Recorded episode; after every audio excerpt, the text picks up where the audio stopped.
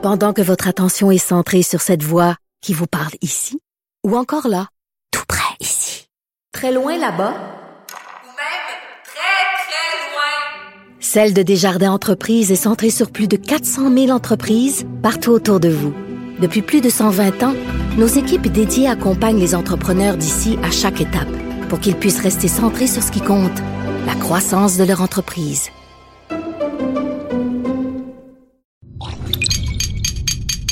Cube Radio. Attention, cette émission est laissée à la discrétion de l'auditeur. Les propos et les opinions tenues lors des deux prochaines heures peuvent choquer. Oreilles sensibles s'abstenir.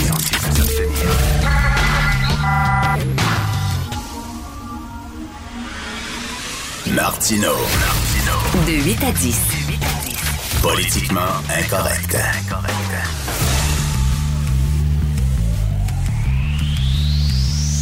Cube Radio. Bonjour, bienvenue à Politiquement Incorrect. Y a-tu de quoi de plus fatigant que des gens qui sont craqués? Mais tu sais, vraiment craqués, là, ils, ont, une cause, mais ils vont au bout de leur cause, puis ils voient rien d'autre. Une histoire, en Australie. Il y a une femme en Australie, elle s'appelle Celia Carden. Elle a poursuivi son voisin parce qu'elle, elle est vegan. Et son voisin faisait du barbecue et il fait cuire de la viande et du poisson. Et elle, elle est dans sa cour et elle sent l'odeur de la viande et du poisson. Et elle dit que ça lui lève le cœur, qu'elle peut pas. Et là, elle l'a poursuivi et elle est allée voir le juge. Elle lui a donné un document de 400 pages. 400 pages, là, décrivant tous les problèmes qu'elle a à voir cet homme-là manipuler de la viande dans sa cour et du poisson. Puis dire, come on! On! Vit en société. Que toi, tu manges pas de viande, que toi, tu bois pas de lait, c'est une chose. Mais es-tu vraiment obligé d'imposer tes choix à tout le monde? C'est vraiment, c'est un casse-tête. J'avais, euh, j'avais euh, le week-end dernier, dimanche, dimanche dernier, on célébrait l'anniversaire de ma mère et j'avais mes trois enfants présents et j'ai deux filles vegan. C'est pas évident, là. Tu sais, quand tu reçois souper, là, c'est pas, pas de lait, pas de miel. Euh, si, mettons, tu manges euh, quelque chose avec une sauce, est-ce qu'il y a de la viande dans la sauce? Est-ce que la- la- il y a un fond de, de, de bœuf dans le bouillon ou un fond de poulet? Si tu fais, mettons, des pastas, est-ce que les pâtes ont été faites avec des œufs? Je veux dire, ça va loin, là. Là, il y a des vegans, je vous en ai déjà parlé, mais il y a des vegans qui disent qu'il faut pas manger d'avocat. Là, tu dis, attends une minute, un avocat, c'est un, un légume. Là. Je veux dire, comment ça se fait on peut pas manger d'avocat? Oui, mais il dit, tu sais, les avocats, euh, sont, euh, ils sont pollinisés, les fleurs d'avocat, entre autres en Californie, parce que c'est souvent des avocats de Californie qu'on consomme ici, qu'on fait venir par cargo, euh, par container. Alors, ces fleurs d'avocat-là sont pollinisées par des abeilles qu'on amène. On prend les abeilles dans des ruches, on les met, on met la ruche dans un camion, le camion traverse des centaines de kilomètres, arrive euh, dans le bois, euh, dépose des ruches, ouvre les ruches pour que les abeilles puissent polliniser les fleurs d'avocat pour avoir des avocats. On dit que c'est du travail forcé. On fait travailler les abeilles qui, naturellement, n'auraient pas pollinisé des fleurs d'avocat parce que ces ruches-là étaient trop loin. Donc, naturellement, les abeilles ne se seraient pas rendues là. Donc, on le fait travailler des abeilles et c'est pour ça qu'on ne mange pas d'avocat. L'eau, là, ça, c'est vraiment enculer des mouches. C'est vraiment enculer des mouches au bout. Alors, elle, tu sais, qui, qui vivent dans le bois, il va y avoir des quartiers strictement vegan où tu verras jamais, tu seras jamais exposé à la viande. Tu vas aller dans l'épicerie, il n'y aurait pas de comptoir de viande, il n'y aurait pas de comptoir de poulet. Tout va être vegan. On est rendu là maintenant. avant, on disait, faut détruire les murs, faut vivre tous ensemble. Maintenant, c'est chacun dans son coin. Les vegans entre eux autres, ils n'auront pas à sentir l'odeur. Puis les carnivores entre eux autres. Et puis, euh, c'est- vraiment, déplorable. En Australie, n'importe quoi. Un peu plus tard, on va parler euh, avec euh, Gilles Proux, puis c'est sûr qu'il va parler de la défense du français, c'est certain, parce que François Legault maintenant a dit c'est nous autres maintenant le parti de la défense du français. D'ailleurs, pauvre PQ, il leur reste pas grand-chose, le PQ, là. Il leur reste la souveraineté. C'est pour ça que le PQ dit, nous autres, on va parler de souveraineté. Ben, c'est ça qu'il leur laisse. C'est comme le nationalisme économique, garder les fleurons. C'est François Legault, il dit que c'est sa job. La défense du français, maintenant, ben là, ils ont piqué ça au PQ. Alors, qu'est-ce qui est la laïcité? Le PQ était censé faire justement la loi sur la laïcité, la charte des valeurs, ça n'a pas marché. Eux autres l'ont fait, la CAQ. Qu'est-ce qui reste au PQ? Ils se regardent, ils disent, il reste pas grand-chose. Il reste la défense de la souveraineté, mais bref. Alors, eux autres vont s'en aller pour la défense du français. C'est bien beau un gouvernement qui veut resserrer la loi 101, qui veut défendre le français, c'est bien beau, mais c'est à nous de le faire, c'est à nous-mêmes de le faire. Lorsque vous entrez dans un commerce et qu'ils refusent de vous parler en français, sortez, votez avec vos pieds, ne leur donnez pas d'argent. Il faut que ces gens-là sachent qu'au Québec, c'est en français que ça se passe régulièrement. Je me bats avec des gens dans des commerces qui ne veulent rien savoir. C'est pas tant le bonjour, hey, ça m'énerve, ça m'agace. Je trouve qu'on devrait dire bonjour. Et là, si la personne en face de toi est un anglophone, là, tu changes de langue et tu lui parles en anglais, mais tu devrais premièrement t'adresser à cette personne-là en français. Savez-vous quoi? Les touristes aimeraient ça. Les touristes américains qui viennent ici, ils cherchent une forme d'exotisme. Hein? C'est souvent des gens, ils veulent pas aller en France, ils veulent pas, c'est trop compliqué, mais ils cherchent l'exotisme aussi. Fait qu'ils arrivent, ils arrivent à Montréal, puis soudainement, tout le monde les aborde en français. Ces gens-là, wow! Ils ont l'impression d'être d'être en France un peu, ils ont l'impression d'être dépaysés. Il me semble qu'ils aimeraient ça. Si tu les abordes en anglais tout de directement, ils ont l'impression d'être à Pittsburgh. Il y en a plein de villes comme ça qui ressemblent à Montréal aux États-Unis. Ce qui nous distingue, c'est justement le caractère français. C'est pour ça que de plus en plus de, touristes américains aiment aller à Québec, parce qu'à Québec, le caractère français est là, il t'aborde en disant bonjour. c'est comme, c'est très francophone. Ici, non. Hein, on a peur que les touristes s'en vont. On veut, on veut faire plaisir aux touristes. Fait qu'on va parler en anglais, on va dire bonjour à trop. Bref, le bonjour à ça m'agace. Mais quand il persiste à te parler en anglais, à t'apporter des menus en anglais, je trouve que c'est à nous, là. Le gouvernement ne peut pas tout faire. Si nous autres, on baisse les bras, si on ne fait rien, la situation ne changera pas, surtout à Montréal. Donc, si je pense... Puis, tu sais, il semble que les fonctionnaires aussi. Là, il y avait le rapport Sanson, vous vous souvenez? Euh, Claire Sanson, euh, euh, député justement Kakis qui aurait bien aimé ça, être ministre, puis il n'a pas été ministre, puis était très fâché. Mais Claire Sanson avait fait un rapport et elle disait là-dedans ce qu'elle préconisait, ce qu'elle conseillait, c'est que les fonctionnaires s'adressent d'abord en français aux allophones. Il me semble que ça tombe sous le sens c'est tout à fait normal que tu t'adresses aux allophones premièrement en français parce que tu leur dis ici, c'est en français. S'ils te comprennent pas, parce qu'ils viennent de débarquer, ils n'ont pas encore appris le français, euh, les cours de français sont, insuffisants, euh, déficients, tout ça. Là, après ça, tu changes, puis tu leur parles en anglais pour qu'ils comprennent, ou tu leur parles dans leur langue si tu connais leur langue, puis ça, il n'y a pas de problème. Mais D'abord, tu dis bonjour, puis tu leur parles en français. Il me semble que ça tombe sous le sens. Si on se respecte pas, puis les gens, les gens respectent les gens qui se respectent eux-mêmes. Si nous autres, on se respecte, eux autres vont nous respecter. Il me semble, en tout cas, je sais pas, on devrait, c'est bien beau le pelleter dans la cour du gouvernement, mais c'est à nous aussi de défendre notre langue et notre culture. Vous écoutez politiquement incorrect. Pendant que votre attention est centrée sur vos urgences du matin, vos réunions d'affaires du midi, votre retour à la maison ou votre emploi du soir, celle de Desjardins Entreprises est centrée sur plus de 400 000 entreprises à toute heure du jour. Grâce à notre connaissance des secteurs d'activité et à notre accompagnement spécialisé, nous aidons les entrepreneurs à relever chaque défi pour qu'ils puissent rester centrés sur ce qui compte, le développement de leur entreprise.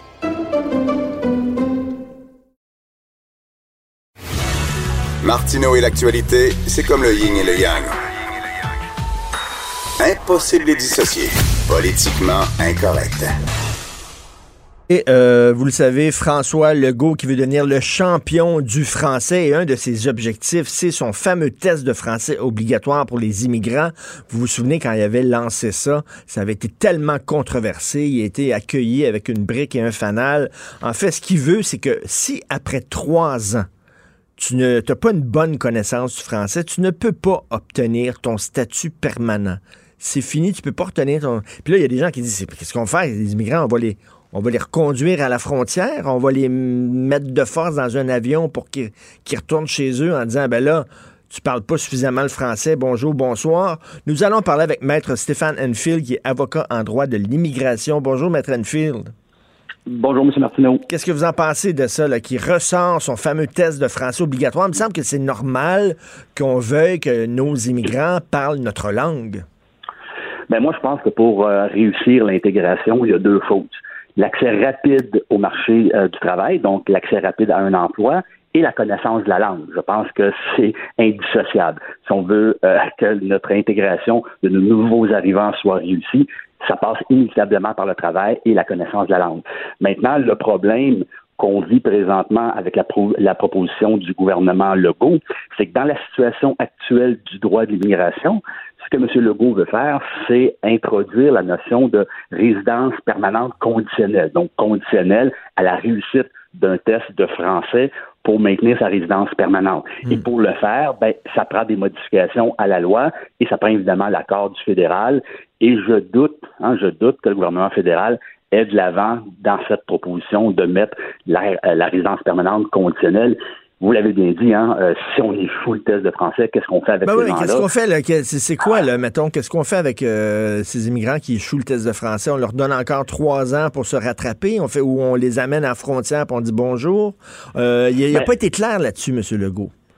Exactement. Et, on sait que pour accorder la résidence permanente, c'est le gouvernement fédéral qui le fait, et pour retirer la résidence permanente, ça relève également du gouvernement fédéral. Les expulsions relèvent aussi du gouvernement, fédéral. Eh oui, et je doute que, prenons l'hypothèse d'une famille, un couple, deux enfants, monsieur euh, échoue euh, au test de français, madame le réussit, on va faire quoi? On garde madame les enfants et on expulse monsieur, on sépare des familles? Je doute que le gouvernement est jusqu'à là. Maintenant, ceci dit, moi je pense que le gouvernement fait fausse route.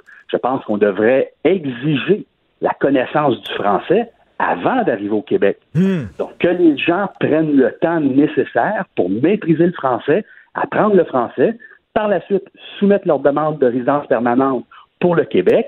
Et si on constate qu'ils maîtrisent suffisamment le français pour bien s'intégrer à la population québécoise, ben on les sélectionne. Et, Maître Anfield, Maître Anfield, actuellement, est-ce que les cours de français sont obligatoires pour les immigrants?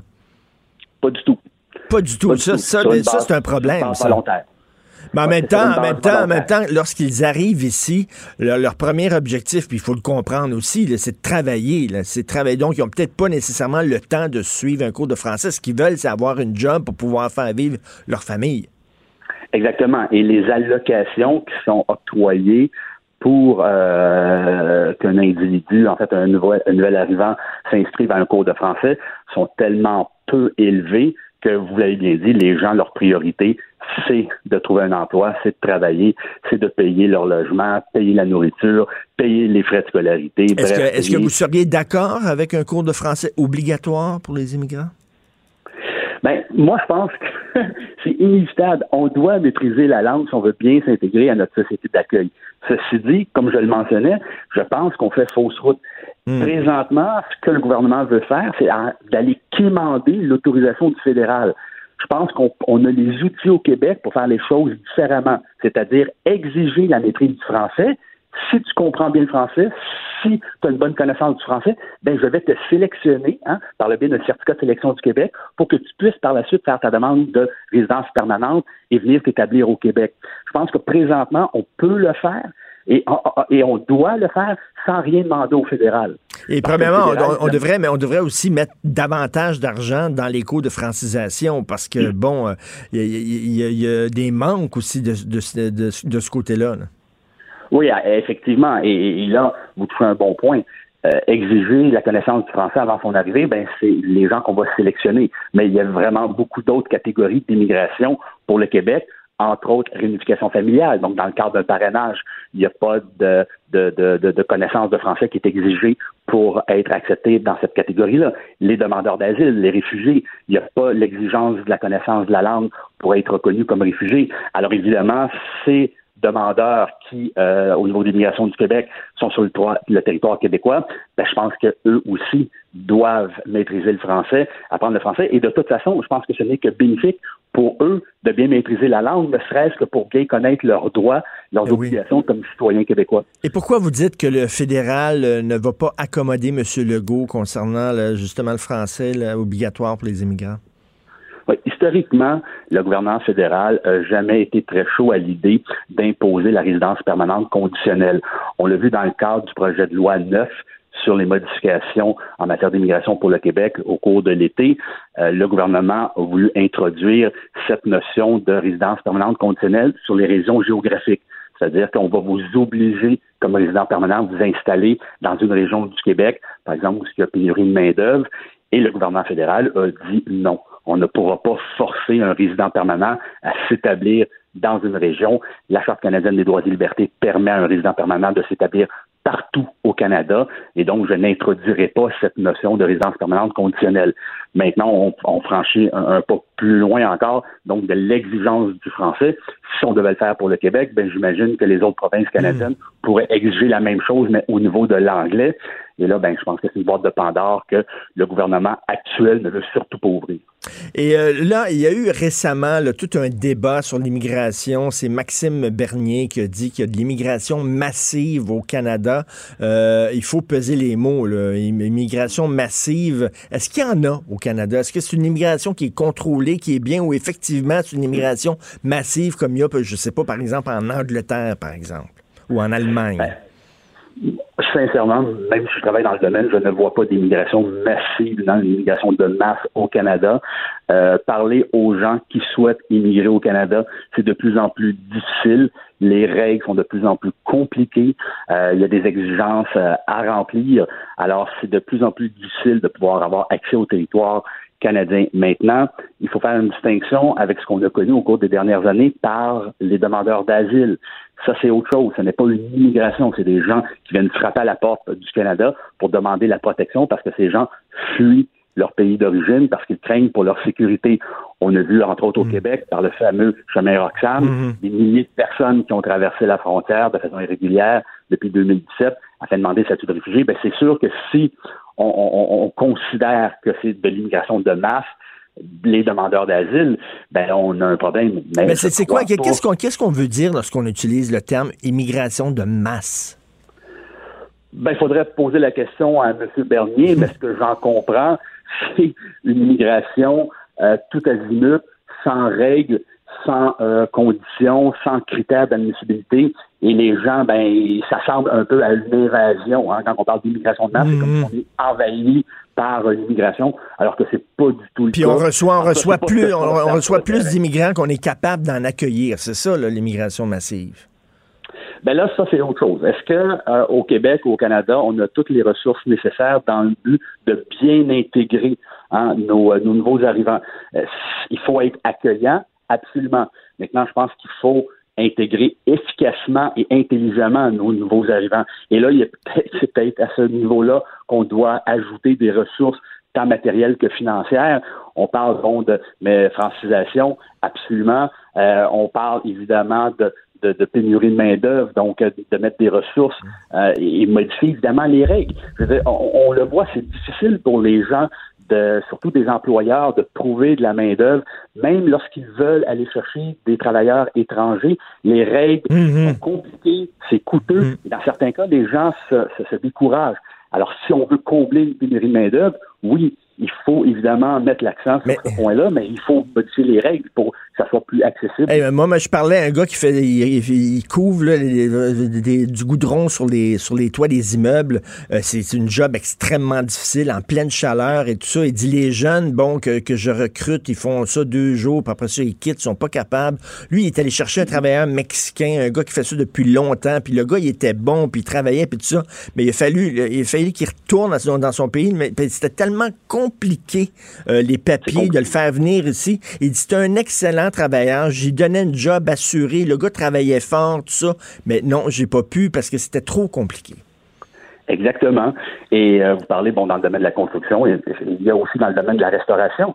Euh, je ne compte plus les cas où des restaurateurs communiquent avec moi pour me dire, écoutez, je suis obligé certains soirs de semaine de fermer mon restaurant, non pas parce qu'il y a un manque de clientèle, parce que j'ai pas de cuisinier, parce que j'ai pas de serveur ni serveuse, j'ai pas de personnel pour pouvoir servir mes clients. Donc, il y a des soirs de semaine que je suis obligé de fermer. On ne voyait pas ça il y a 20 ans. Là, on le voit. C'est non, c'est vraiment, c'est beaucoup plus compliqué qu'on ne le croit euh, de faire venir des gens ici, même s'ils ont un emploi assuré. Merci beaucoup, maître Stéphane Enfield, avocat en droit de l'immigration. Merci. Ça fait plaisir. Merci. Parce qu'il y a des gens qui disent, ouais, c'est bien beau qu'ils connaissent le français, les immigrants, mais il faut aussi qu'il y ait nos valeurs. C'est entre quelqu'un, mettons, qui parle français, mais qui n'a pas des valeurs compatibles avec les valeurs du Québec, et un immigrant qui ne parle pas français, mais qui a des valeurs tout à fait compatibles avec les nôtres, lesquelles, lesquelles on devrait choisir. C'est bien beau la langue, mais c'est pas le seul critère important. Euh, il peut apprendre le français une fois qu'il est ici, surtout en milieu de travail. Si effectivement il peut intégrer le milieu de travail, il va se faire des amis, puis il va apprendre le français, c'est assez compliqué. Pendant que votre attention est centrée sur cette voix qui vous parle ici, ou encore là, tout près ici, très loin là-bas, Celle de Desjardins Entreprises est centrée sur plus de 400 000 entreprises partout autour de vous. Depuis plus de 120 ans, nos équipes dédiées accompagnent les entrepreneurs d'ici à chaque étape pour qu'ils puissent rester centrés sur ce qui compte, la croissance de leur entreprise. Euh, comme sujet. L'art est dans la manière. Non, c'est pas de la comédie. C'est politiquement incorrect avec Martineau. Il est 8h30, c'est l'heure de retrouver notre collègue Richard Martineau. Salut Richard. Salut. Autre révélation de notre bureau d'enquête en marge euh, au départ de ce qui était l'enquête sur Guy Ouellet. Finalement, on apprend qu'il y avait une personne qui, en tout cas, qui est soupçonnée d'avoir carrément biaisé cette enquête-là. Est-ce qu'on va arriver au bout des révélations à un moment donné? Ça n'en finit plus. Écoute, ça finit plus. Hein. L'année passée, on s'en parlait régulièrement de ça. Puis plus on regarde ce qui se passe, plus on pense qu'on est dans un film de, de Police Academy, le Police Academy 7 ou 8, où euh, les Charlots mènent l'enquête qu'est-ce qui se passe à l'UPAC? Alors là, il y a deux choses que le bureau d'enquête a découvert. Premièrement, Nathalie Normando, ceux qui pensent qu'il va peut-être y avoir un procès euh, de Nathalie Normando, que ça va aller en procès, je suis pas sûr. Moi, je suis pas sûr du tout. Non mhm. seulement, là, il y a cinq des huit chefs d'accusation, Jean-François, qui ont été abandonnés, on le sait, la, la semaine dernière, mais là, on apprend qu'un ancien enquêteur qui enquêtait sur Nathalie Normando au sein de l'UPAC, qui a été puni parce que l'enquête qu'il menait ne répondait pas, ne respectait pas les règles de déontologie de base de l'UPAC.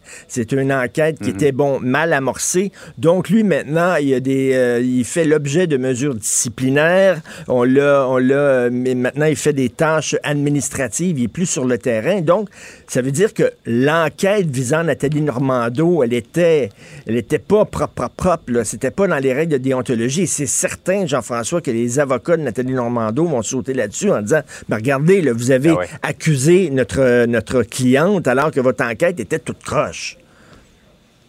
Oui, donc on a ça, on a l'enquête sur ben Guy qui, on ben sait, sera jamais accusé et qui poursuit le gouvernement. C'est un beau gâchis. Et à travers de tout ça, on a euh, celui qui a été l'homme fort de la police au Québec, Martin Prudhomme, qui est ben. chez lui depuis six mois et qui ne sait pas pourquoi. Hey, Martin Prudhomme, c'est incroyable. Sa réputation totalement entachée. on disait que quoi, il y avait peut-être des accusations criminelles qui seraient portées contre Martin Prudhomme. C'était un coup de théâtre incroyable. C'était lui qui était à la tête de l'UPAC. Et là, soudainement, ben, il n'y a rien. On ne sait pas c'est quoi la nature des accusations, euh, qu'est-ce qu'on lui reproche à Martin Prudhomme. Euh, ce gars-là, ça va être extrêmement difficile pour lui de se retrouver une job. On dirait que, bon, on l'a pointé du doigt, mais tu te souviens, euh, c'est quoi, c'est M. Rochon, le, président, le président de l'Assemblée nationale, qui disait qu'on mhm. accuse ou qu'on s'excuse concernant Guy Ouellet. On peut dire la même chose pour Martin Prudhomme, soit qu'on accuse Martin Prudhomme ou alors qu'on s'excuse envers lui. Mais là, il y a comme un no man's land.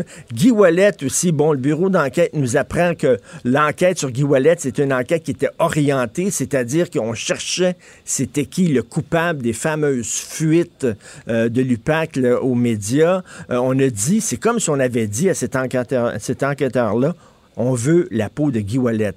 Arrange-toi n'importe comment, là, mais mets-lui la main au collet, parce que nous autres, on est sûr que c'est lui, mais il n'y avait pas de preuves. Il n'y a rien. C'est vraiment n'importe quoi. Et, Jean-François, une des bases... Et, c'est l'enquête, Richard. C'est l'enquête sur l'enquête sur l'enquête. C'est comme des mais poupées russes. Ben, exactement. Là, les enquêteurs se font enquêter par le Bureau d'enquête indépendante. Alors là, si on se méfie, si on a des doutes sur les enquêteurs qui sont censés enquêter sur la, corruption, euh, ça va mener où? Et comme je disais, là, une des bases de notre démocratie, c'est que les gens aient confiance au système de justice, que les gens aient confiance à la police. Mais là, on regarde ça, et on dirait que même eux savent pas exactement ce qu'ils font. Euh, c'est vraiment tout croche. Il faudrait un grand, grand, grand ménage. Mais Martin Prudhomme, je suis très content, Jean-François, que tu en as reparlé, parce que c'est vraiment un scandale. Ce gars-là, ça fait six mois qu'il est là. Euh, on ne sait pas ce qu'il a fait. On a laissé sous-entendre qu'il avait été pas correct, qu'il avait mal mené ses enquêtes. Qu'on accuse ou qu'on s'excuse, comme disait le président de l'Assemblée nationale. Il y a du ménage à faire, en tout cas des questions à tirer au clair. Richard, merci beaucoup. Merci beaucoup. Bonne, journée. journée. Merci. Est dans la manière. Non, c'est pas de la comédie. C'est politiquement incorrect avec Martineau. Gilles Le où, quand, comment, qui, pourquoi ne s'applique pas sa ricanade? Parle, parle, parle, genre, genre, genre. Gilles C'est ça qu'il manque tellement en matière de journalisme et d'information. Voici le commentaire de Gilles Proulx vous savez qu'on a plusieurs balados à vous euh, offrir ici à Cube Radio. Le dernier né, c'est un balado, un podcast de Gilles Proux qui va nous raconter l'histoire de la radio. La radio, premier influenceur. Alors, Gilles est avec nous. C'est une série euh, documentaire en 10 épisodes. Gilles, euh, vous en avez 8 d'enregistrés, il en reste 2 enregistrés. on peut écouter d'ailleurs tout de suite un extrait du premier épisode de ce balado.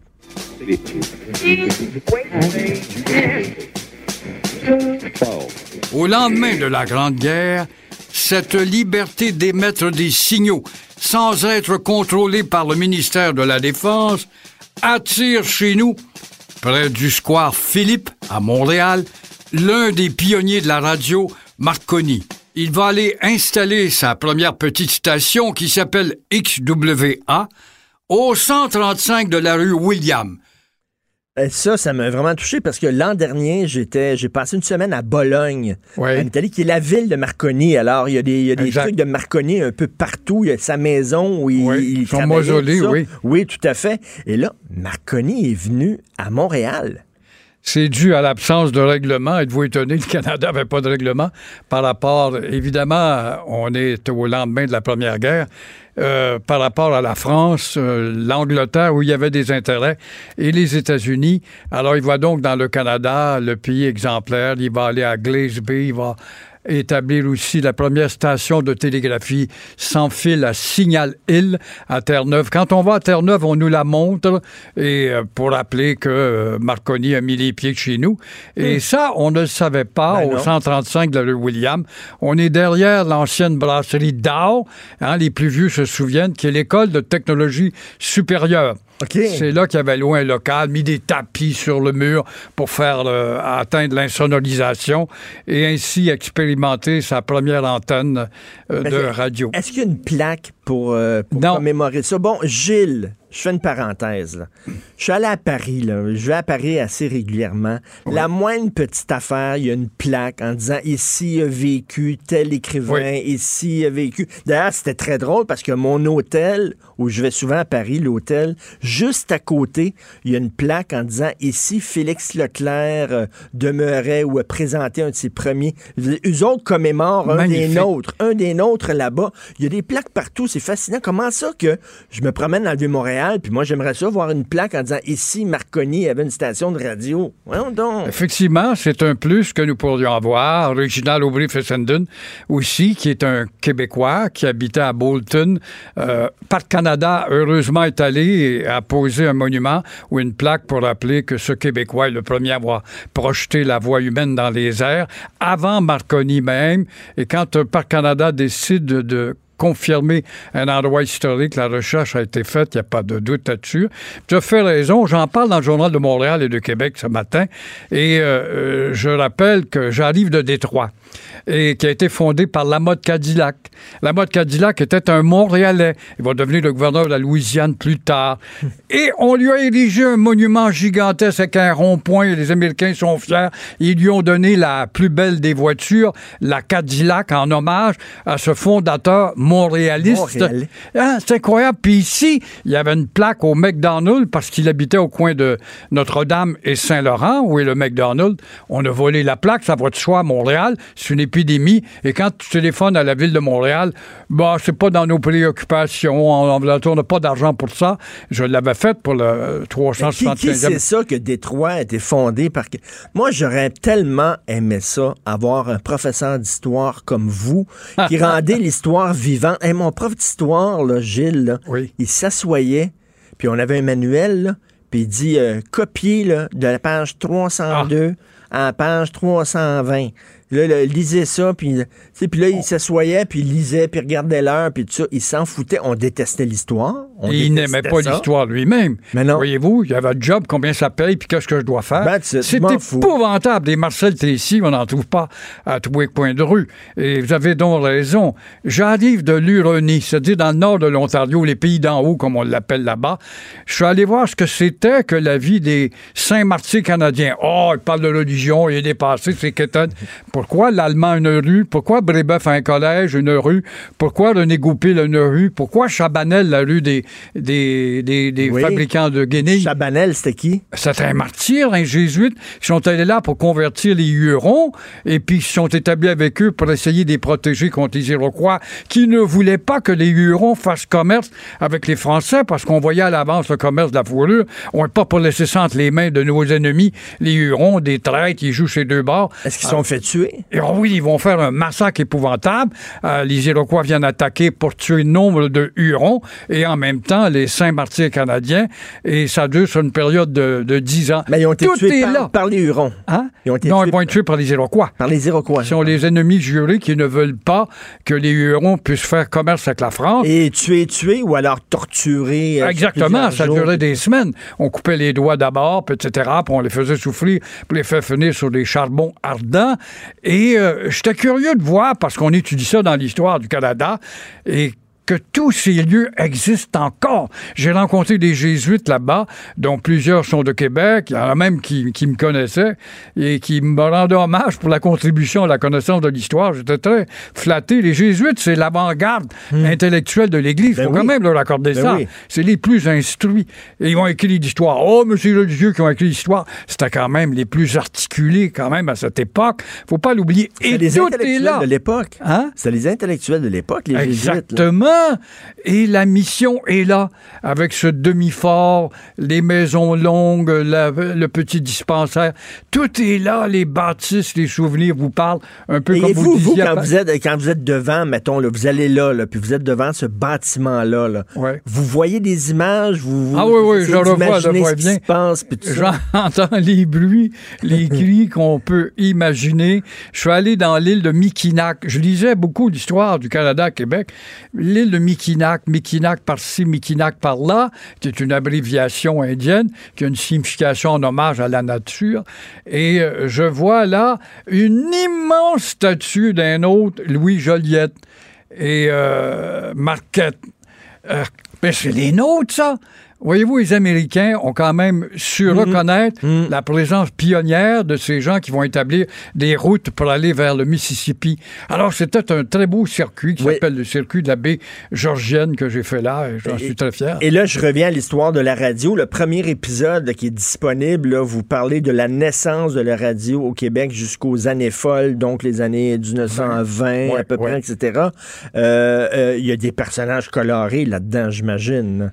En plus de de Marconi, Fessenden, il y a Edison, évidemment. il y a qui, a inventé la radio? C'est-tu Edison ou c'est Marconi? Il y a une chicane entre les deux. Oui, c'est plutôt Marconi qui va hériter parce qu'il se donne à des gens très riches aux États-Unis.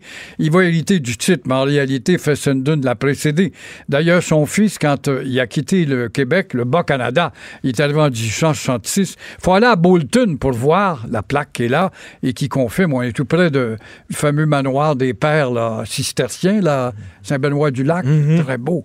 Alors là, euh, il va finir dans les Bermudes, puis sur sa plaque, bon, il est bel et bien écrit qu'il a projeté la voix bien avant Marconi, mais Marconi va hériter du titre parce qu'il s'est donné entre les mains de financiers qui ne l'ont pas trahi et vont donc internationaliser son invention. Il va convaincre le pape. Le pape se méfie de la radio. C'est un instrument du diable, comme les nouvelles dents, comme les images qui bougent, le cinéma, des instruments. Alors là, puis 11. Et puis il va quand même convaincre le pape dire au contraire. Parler à la radio? Oui, mon instrument n'est pas un instrument du diable. Je vais vous ériger une radio, une antenne qui va pouvoir projeter la voix du Christ. Et Radio Vatican devient la plus puissante radio au monde après celle de la CIA. Radio Vatican. Après, très instructif. Après la radio de la CIA, la CIA avait une radio. Plus tard, plus tard. plus tard. Mais, mais, vous, là, vous avez fait de la télévision, vous écrivez dans des journaux, bon, vous avez fait des livres, vous êtes un homme de médias. C'est-tu la radio qui fait le plus triper? C'est-tu vraiment le, médium euh, avec lequel vous vous amusez le plus, que vous aimez le plus? C'est celui qui nous permet le plus de polyvalence parce qu'on peut mieux cacher l'esthétique. C'est tellement important à la télé. T'as mm. les yeux cernés, t'es fatigué, t'as pas de télégénie, tu passes pas. Y a, ceux qui passent pas restent là longtemps d'ailleurs. Mais euh, la radio est vraiment le média le plus mobile quant à moi, sa spontanéité, sa miniaturisation malgré que la télé s'est miniaturisée depuis quelques années, mais c'est euh, le média idéal quant à moi. Quand la, télévision, quand la télévision est arrivée, on a dit c'est la fin de la radio, c'est la mort de la radio. On a annoncé la mort de la radio régulièrement. Et la radio, je trouve, j'écoute les jeunes, je regarde les jeunes, ils sont très sur les balados, vous en faites un, les podcasts, tout ça, les séries documentaires en balado, ça comme euh, donner un, nouveau swing. Le son euh, crée, euh, travaille l'imaginaire. Et c'est très bon ce que vous dites un gars que vous avez connu qui s'appelait Jack Titleman, qui a fondé oui. CKVL, qui est devenu un fournisseur d'artistes. Il donne euh, des millions de dollars à Lyon des artistes parce qu'il encourage le disque français au début. Et il va faire un tour à Los Angeles, capitale mondiale de la communication. Il voyait des panneaux euh, réclament le long des autoroutes Broadcaster, are you ready? TV's coming. On est en 49-50. Ah, Et les diffuseurs s'occupaient pas de ça. Lui, avant-gardiste, il voyait le coup venir. Il disait, je vais délaisser tranquillement ma radio d'audition avec les radios romans pour me diriger tranquillement, pas vite, vers l'aspect musical. Et c'est Elvis Presley qui vient bouleverser, aussi incroyable que ça puisse paraître, bouleverser en tout cas euh, la pratique de la radio. Là, on va introduire le, le, hit parade, puis c'était le jeu des positions, puis rajouter à tout ça la radio portative. Fait que c'est tous des bouleversements dont je parle dans cette série. Il y, a une proximité à la radio. Hein. Les gens nous écoutent, là, les gens qui sont sur la route, qui font de la route, ils écoutent quelqu'un, puis ils ont l'impression de le connaître, puis qui lui parle, qui, qui a une proximité qu'on n'a pas, qu'on n'a pas à la télévision. Il y a, non. Il y a une froideur. On peut faire des canulars à la radio avec des effets sonores. Orson Welles, par exemple, hein, quand il va faire la fin des mondes, on est dans les années 20, et puis qui, il a créé une, émeute. Une il a créé une émeute. Il y en a qui sont jetés en bas du pont. Et puis. Euh, Parce qu'il faisait, il faisait comme une, euh, une fiction sur les, Martiens qui envahissaient euh, la, la, Terre, mais il y a des gens qui écoutaient ça qui n'avaient pas qui n'avaient pas euh, entendu que c'était une fiction, qui croyaient que c'était la réalité. Ils l'ont pris en cours de route, puis ont pris ça pour du sérieux. Et euh, voilà que ça va faire, en tout cas, le plus gros canular de l'histoire de la radio. Et vous allez bien sûr parler de CKC, qui était super important. CKC qui arrive le 22 septembre, euh, officiellement. On invite Mary Peckford et Douglas Fairbanks. C'est vrai? À l'époque, c'était des gros événements pour couper le ruban. Et puis, on est en 22... Mary Pickford est venue ici. Ah Mary Pickford est venue inaugurer le poste CKAC, qui voulait dire Canadian Killer American catholique à l'époque. Avec le temps, CKC va se désidentifier pour rappeler que ça voulait dire Canadian Philosophical Amérique Canada, voyant le défaitisme religieux, la fidélité. Par CKC a été rattaché à l'Église pendant longtemps, ah jusqu'au cardinal Léger. En 1970, disparaît le chapelet quand le cardinal s'en va à Yaoundé, en Afrique. Alors là, euh, l'effet routinier du chapelet n'a plus d'impact en termes de grosses et là, là, votre série, ça va, c'est quoi? C'est de quelles années à quelles années jusqu'à aujourd'hui? Ça se rend jusqu'à aujourd'hui à la radio de la tienne, de Cube. Je termine sur les nouveaux médias, l'influence de la radio de nuit et puis la multiplication de la sonorité auprès des la jeunes. La radio de nuit, c'est super important. On l'a négligé. Moi, j'ai écrit un livre qui s'appelle La radio d'hier à aujourd'hui, qui a eu un succès. On recule en 86, c'est pas tellement loin, mais j'avais oublié cette dimension. Un des phénomènes de nuit, bon, il va y avoir le cabaret de nuit de, euh, du beau-frère de Félix Leclerc qui travaillait à Radio-Canada le soir ça fait exprès, j'oublie son nom, et Roger Drolette, dont on a caricaturé. Il va tenir. C'est le bag. Avec son bag. C'était une espèce de balsacien qui se moquait de la société, mais des fois, il y avait des lacunes qui faisaient rire les ah, gens. lui, me faisait rire. Il était je t'ai vu une fois. Je l'ai déjà rencontré. Je suis allé chez lui dans je son, vu. Dans son domaine. Je t'ai vu, justement. Quel personnage. Bon, mais bon. il va aller chercher des 45 000 auditeurs le soir. Donc, la radio nuit, Jacques Fabi est un exemple. Mais oui. À 98 actuellement, comment la radio nuit est importante? On va écouter ça à partir d'aujourd'hui. La radio, premier influenceur par Gilles Proux. Merci, Gilles, d'être là. Merci bien. Merci beaucoup. Martineau et l'actualité, c'est comme le yin et le yang. Impossible de les dissocier. Politiquement incorrect. Alors, on va parler d'économie avec Michel Gérard, chroniqueur économique au Journal de Montréal. Salut Michel. Bonjour Richard. Alors, les consommateurs à la rescousse de François Legault, c'est quoi ça? ben, ce qui arrive, c'est que là, on vient de présenter euh, euh, le résultat financier des deux premiers mois de, l'exercice euh, financier, en fait, du premier exercice financier du gouvernement Legault. Euh, pour euh, les mois, parce que l'exercice financier, ça va toujours du, du 1er avril aller jusqu'au 31 mars de l'année suivante. Bon, en ce qui concerne les mois d'avril et les mois de mai, euh, le gouvernement vient de publier son rapport mensuel des opérations financières et puis, bon, il réussit à boucler les deux premiers mois avec un surplus avant évidemment versement de l'argent dans, le Fonds des générations, mais avec un surplus de 189 millions. Wow, c'est-tu beaucoup, ça? Euh, ben, c'est-à-dire, c'est raisonnable. Euh, ça, là-dessus, il n'y a, pas de problème. Euh, mais ce qu'on constate quand on fait l'analyse, c'est que finalement, n'eût été des, de la forte hausse des revenus de taxes à la consommation. Quand je fais référence aux taxes à la consommation, évidemment, c'est la TV, taxe québécoise, on s'entend, c'est la TVQ puis les taxes sur les, les, carburants, les produits de tabac puis les boissons alcooliques. Alors, on a noté pendant ces deux premiers mois de l'exercice une hausse de 14% Là, il faut que sache, pour relativiser le 14% comprendre comment c'est gros, il faut savoir que euh, la moyenne des cinq précédentes années pour les deux premiers mois d'un exercice financier, là, sous l'ancien gouvernement Couillard, la hausse des revenus de taxes à la consommation, c'était autour de 3,7 Là, on c'est 14 c'est quoi? Ça veut dire qu'on consomme davantage au Québec? Ben, c'est ça. Alors, pour que tu vois, ça, ça a rapporté des revenus de taxation supplémentaires par rapport à l'année précédente, en deux mois, de 485 millions. Ça veut dire qu'on aurait, que les consommateurs québécois se seraient lancés dans la grande dépense puis auraient consommé pour 5 milliards de plus de biens et services. Écoute. boy! Ouais, ouais, boy! C'est énorme. Donc, c'est vraiment exceptionnel. Alors, ce, que je dis dans, mon papier d'aujourd'hui, c'est que n'eût été évidemment de cette, euh, cette, euh, forte hausse des revenus de taxation, euh, ben c'est qu'on se serait retrouvé en déficit pour les deux premiers mois.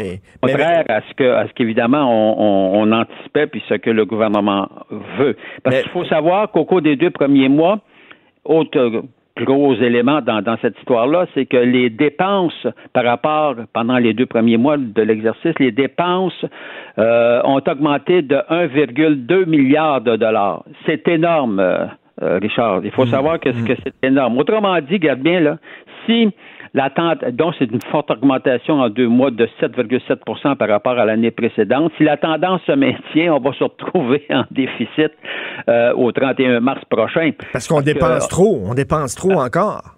Ben, effectivement. Il faut dire que dans une année, tu as toujours aussi des surprises. Une des surprises qu'on a eues le printemps dernier, puis ça s'est reflété évidemment dans les résultats, c'est qu'on a eu des inondations au Québec et euh, hmm. la facture s'est élevée. Euh, on a compensé les sinistrés pour 318 millions. C'est, on va me dire que c'est une dépense imprévue, mais tu sais, dans un budget de, 100, de plus de 100 milliards de dollars, c'est sûr que tu as toujours des dépenses imprévues. Ben oui, c'est sûr. Mais, Michel, je veux revenir. tu dis on consomme beaucoup, là. 14% alors avant, c'était 3% les revenus. Euh, bon, tu sais, d'un côté, tu parles, t'écoutes, t'écoutes les gens, puis les gens disent, ah, je suis surendetté, puis je suis pris à la gorge, puis ça n'a pas d'allure, puis j'ai pas d'argent, puis toutes les études le démontrent. Euh, on vit là, si, si, on a besoin du chèque de la semaine prochaine, sinon on va se retrouver dans le trou. Les gens vivent d'une semaine à l'autre, là, ils n'ont pas vraiment d'économie, puis tu regardes ça, puis finalement on continue de dépenser au bout. Tu vois, dans les centres d'achat, c'est plein, toujours plein. Oui, effectivement. Mais là, on va se faire rattraper. Euh, euh, je vais te dire, par exemple, tu vois ce qu'on note dans comme première observation pour le premier exercice euh, financier euh, CACIS, si l'on veut. on observe, tu vois, les revenus que l'on retire de l'impôt des sociétés, donc l'impôt sur les entreprises, c'est en recul par rapport à l'année précédente. Pas parce qu'il y a eu une baisse d'impôt là, des sociétés. Alors, ça laisse entendre que les les, sociétés payent évidemment de l'impôt sur les profits. Donc, il y a eu une, un recul des, des bénéfices des entreprises. Puis ça, hmm. c'est par rapport au dernier trimestre 2018 pour au premier trimestre 2019. Donc, ça laisse entendre qu'il y a un certain ralentissement, en tout cas au niveau des entreprises qu'on observe. Quand on regarde également l'impôt sur le revenu, donc des particuliers, euh, l'augmentation n'est que de 1,4% Donc, encore là, on, on sent qu'il y a des compressions. Mon, Ma crainte, moi, c'est que le gouvernement, euh, dans toutes ses dépenses, euh, s'est avéré un peu trop euh, optimiste. Parce qu'il faut savoir que le gouvernement Legault, évidemment, lui, il a fait beaucoup, il a annoncé beaucoup de cadeaux, n'est-ce pas? On le sait. Ben oui. Alors, mais il faut dire que le gouvernement précédent, le gouvernement Couillard, autant le gouvernement Couillard avait été radin, passe-moi l'expression, pendant les, les trois premiers, pendant les deux premiers budgets, Mhm. Quand il est arrivé au pouvoir, il a coupé mhm. partout, évidemment, et c'est ce qui explique pourquoi il s'est retrouvé avec des surplus monstres. Euh, mais, euh, mais par la suite, là, évidemment, il s'est lâché lousse, comprends-tu? Il a senti ben que s'il voulait, s'il voulait ben se faire élire, puis ce qui n'a pas fonctionné, mais il fallait qu'il dépense. Puis effectivement, il s'est lancé, euh, il a lancé énormément de cadeaux cadeau que la CAC a, a, accepté et que la CAC n'a pas coupé. Donc, toujours est-il que le problème de la CAC à l'heure actuelle, il se retrouve avec les cadeaux que lui a promis puis qu'il met en place. Et les cadeaux que l'autre gouvernement précédent avait promis aussi. Ben oui. Alors, oh, mais comme euh, comme on est comme les revenus un plafonnent, puis en plus on rentre dans une période de ralentissement économique, alors là, là ça s'annonce, en tout cas, je te dis, là, ça s'annonce plutôt pessimiste. mais heureusement aussi dans ton texte, euh, on n'en a pas parlé, mais tu dis heureusement qu'il y a la péréquation. Là, les revenus, les revenus tirés de la péréquation ont grimpé de 11,9% par rapport à l'année dernière. Écoute, on en reçoit-tu de la péréquation? Ah, écoute, euh, c'est incroyable de voir ça. On a reçu 232 millions de plus que pour les deux premiers mois de l'année, que de plus que, l'année précédente. Comme tu dis, on, une augmentation de, de près de, de 12 Alors, on comprend pourquoi euh, François Legault, quand il était dans l'opposition, évidemment, euh, il pourfendait la péréquation. il ben disait ça n'a aucun maudit bon sens. Puis nous, quand on prend notre pouvoir, on va enrichir les Québécois au point où on n'en recevra plus. Regarde bien, il a changé, il a, il a ben son chapeau de On peut comprendre les autres provinces en disant vous dépensez, vous dépensez au Québec, ça n'a pas de bon sens, mais avec l'argent de la péréquation, avec notre argent, si c'était pas de notre argent, vous ne pourriez pas dépenser autant? Oui, ben alors ça, ça évidemment, il y a ben tout Effectivement, mais tu sais, il y a tout un débat autour. Ben oui, on en, avait déjà parlé. Est-ce que ben oui, c'est ça. Alors, mais cela étant dit, on comprend pourquoi François Legault est très heureux maintenant de recevoir de la péréquation parce que s'il n'y avait pas une augmentation de péréquation, il se retrouverait en déficit. Alors, euh, mais en tout cas, bref, ça va être intéressant à surveiller l'évolution des finances au fil des au fil des, des, prochains mois parce que je vais te dire, si le gouvernement ne ralentit pas ses dépenses, il va se retrouver dans le trou. Complètement. Alors, on peut te lire, bien sûr, dans le journal de Montréal, Michel, François Legault, sauvé par les consommateurs. Merci beaucoup, Michel Girard. Salut. Salut, vous écoutez Politiquement Incorrect. Martino, le seul qui peut tourner à droite sur la rouge à Montréal. Politiquement incorrect. Mais c'est politiquement correct de l'écouter. Hey, vous souvenez-vous des Smiths? Vous souvenez-vous de ce groupe-là? Le chanteur, c'était Morrissey, puis leur grande tune, là, en 1985, ça jouait partout. C'était ça.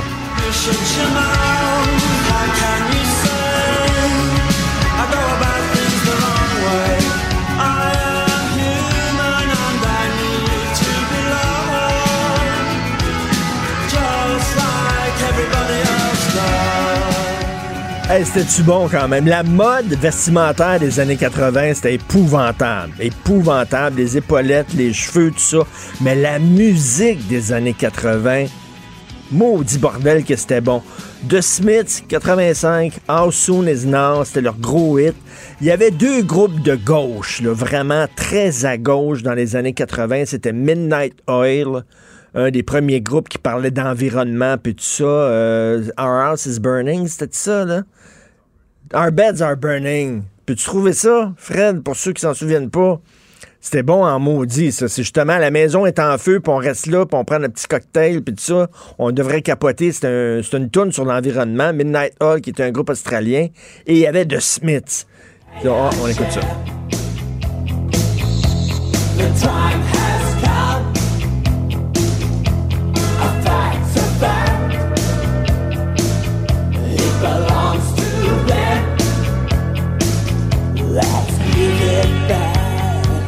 Le meilleur bout, c'est là, là, là, là, là.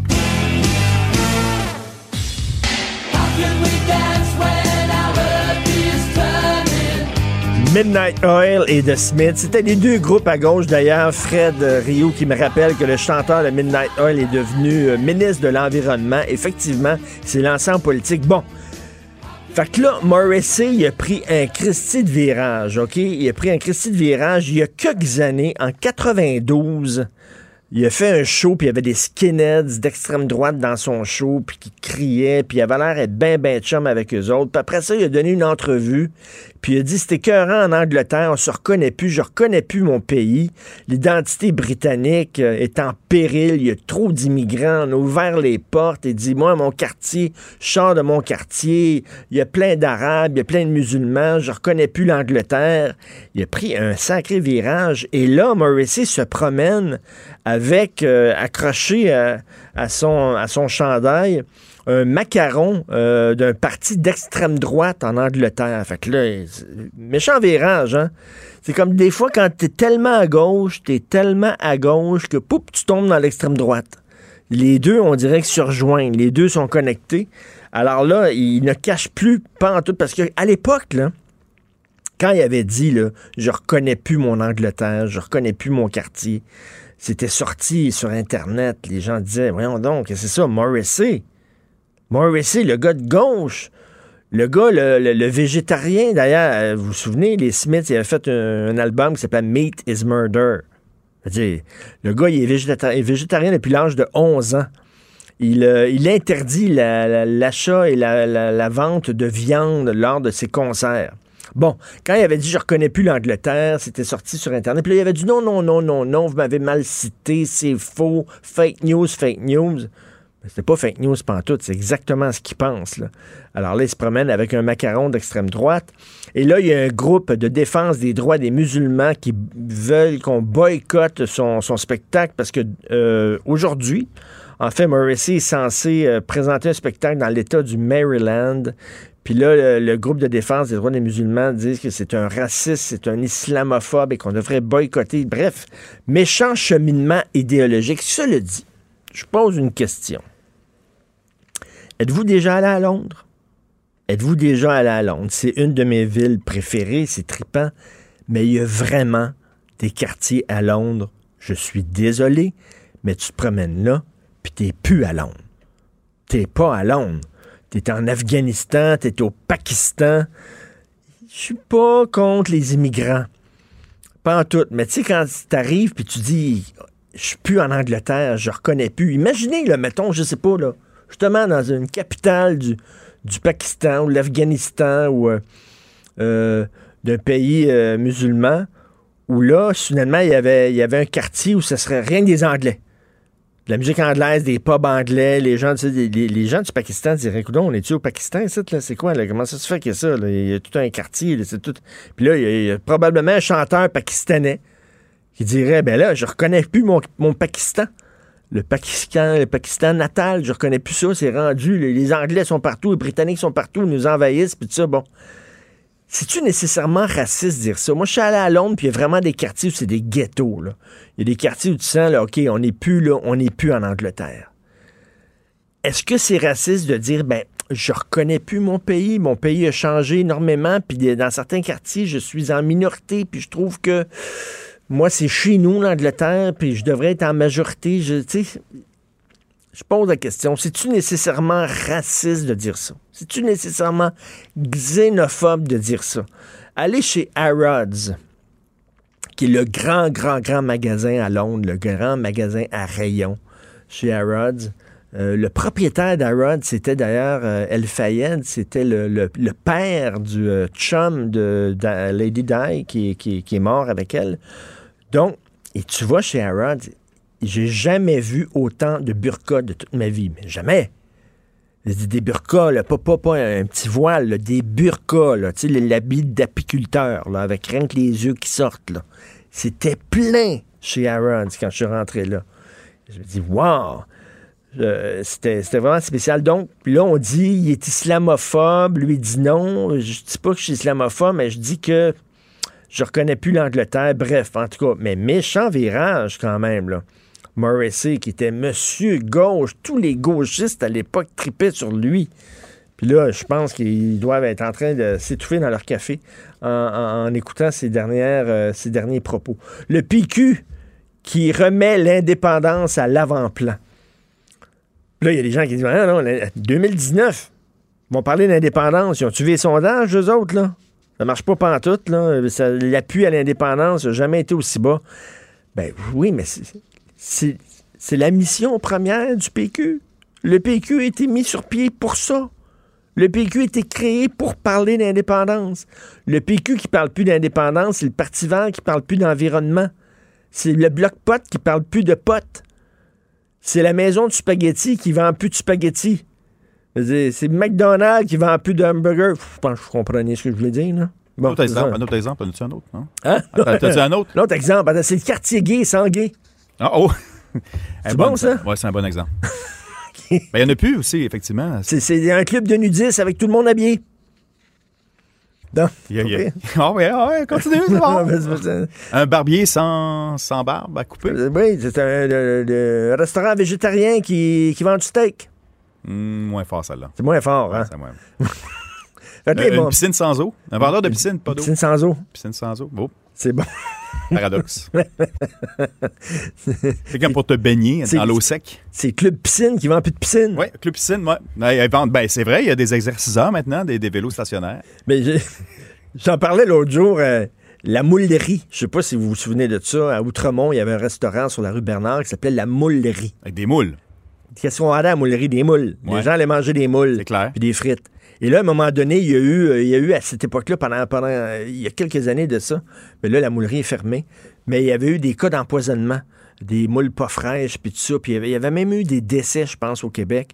Et là, pendant quelques semaines, sinon quelques mois, la moulerie ne vendait plus de moules. Harry moins. Les gens, il y avait, y avait plus de moules. Fait que t'allais à la moulerie, t'avais du steak, t'avais du spaghetti, t'avais tout, mais t'avais pas de moules. Puis le restaurant s'appelait La Moulerie, ça regarde mal. Ben, c'était ça le PQ il y a quelque temps. Le PQ, c'était pour vendre la souveraineté, puis ils n'en parlaient plus. Là, ils se sont rendus compte, ben là, on va en parler, puis les, gens disent, ouais, mais là, c'est pas en mode. Ben oui, je m'en fous que ce soit en mode ou pas en mode. C'est ça le parti, c'est le PQ. Puis tu sais, avant, quand le, PQ parlait de souveraineté, les libéraux disaient, regardez, regardez, un vote pour le PQ, c'était un vote pour la séparation, puis les faisaient peur au monde.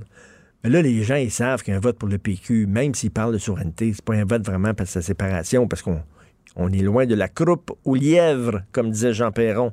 n'y a pas une fièvre séparatiste qui frappe le Québec, là. On sait bien. Mais bref, il revient. Puis en même temps, c'est une façon de se démarquer des autres. Parce que des fois, c'est difficile en Christie de voir la différence entre le PQ et Québec solidaire. Le PQ est pro-environnement, ils mettent l'accent sur l'environnement au bout, mais Québec solidaire aussi. Le PQ très à gauche, puis tout ça, mais Québec solidaire aussi. Là, le PQ dit, ben, on va être souverainiste. Le parti-là, vous allez me dire, le Québec solidaire est souverainiste. Moi, mais du bout des lèvres. du bout des lèvres. Ils sont souverainistes, mais tu sais, c'est pas leur priorité. C'est comme, mettons, le, numéro 10, mettons. Ils ont bien d'autres choses à défendre, le Québec solidaire, que ça. Fait que, au moins, ça va démarquer le PQ. Je trouve que c'est. Puis ils veulent mettre moins revanchard. C'est la faute des Anglais, la faute des Canadiens. C'est la faute des Canadiens, la faute d'Ottawa, la faute des Anglais tout en train de se plaindre, puis tout ça. Il dit non, ils vont être moins revanchards, ils vont être plus positifs. Ils vont regarder en avant plutôt que regarder en arrière. Bien hâte de voir ça. Le PQ qui devient souverainiste, vous écoutez politiquement incorrect. J'ai jamais pensé que je pouvais être aussi fier d'être québécois que ce soir. Pendant que votre attention est centrée sur cette voix qui vous parle ici, ou encore là, tout près ici, très loin là-bas, ou même très, très loin, Celle de Desjardins Entreprises est centrée sur plus de 400 000 entreprises partout autour de vous. Depuis plus de 120 ans, nos équipes dédiées accompagnent les entrepreneurs d'ici à chaque étape pour qu'ils puissent rester centrés sur ce qui compte, la croissance de leur entreprise.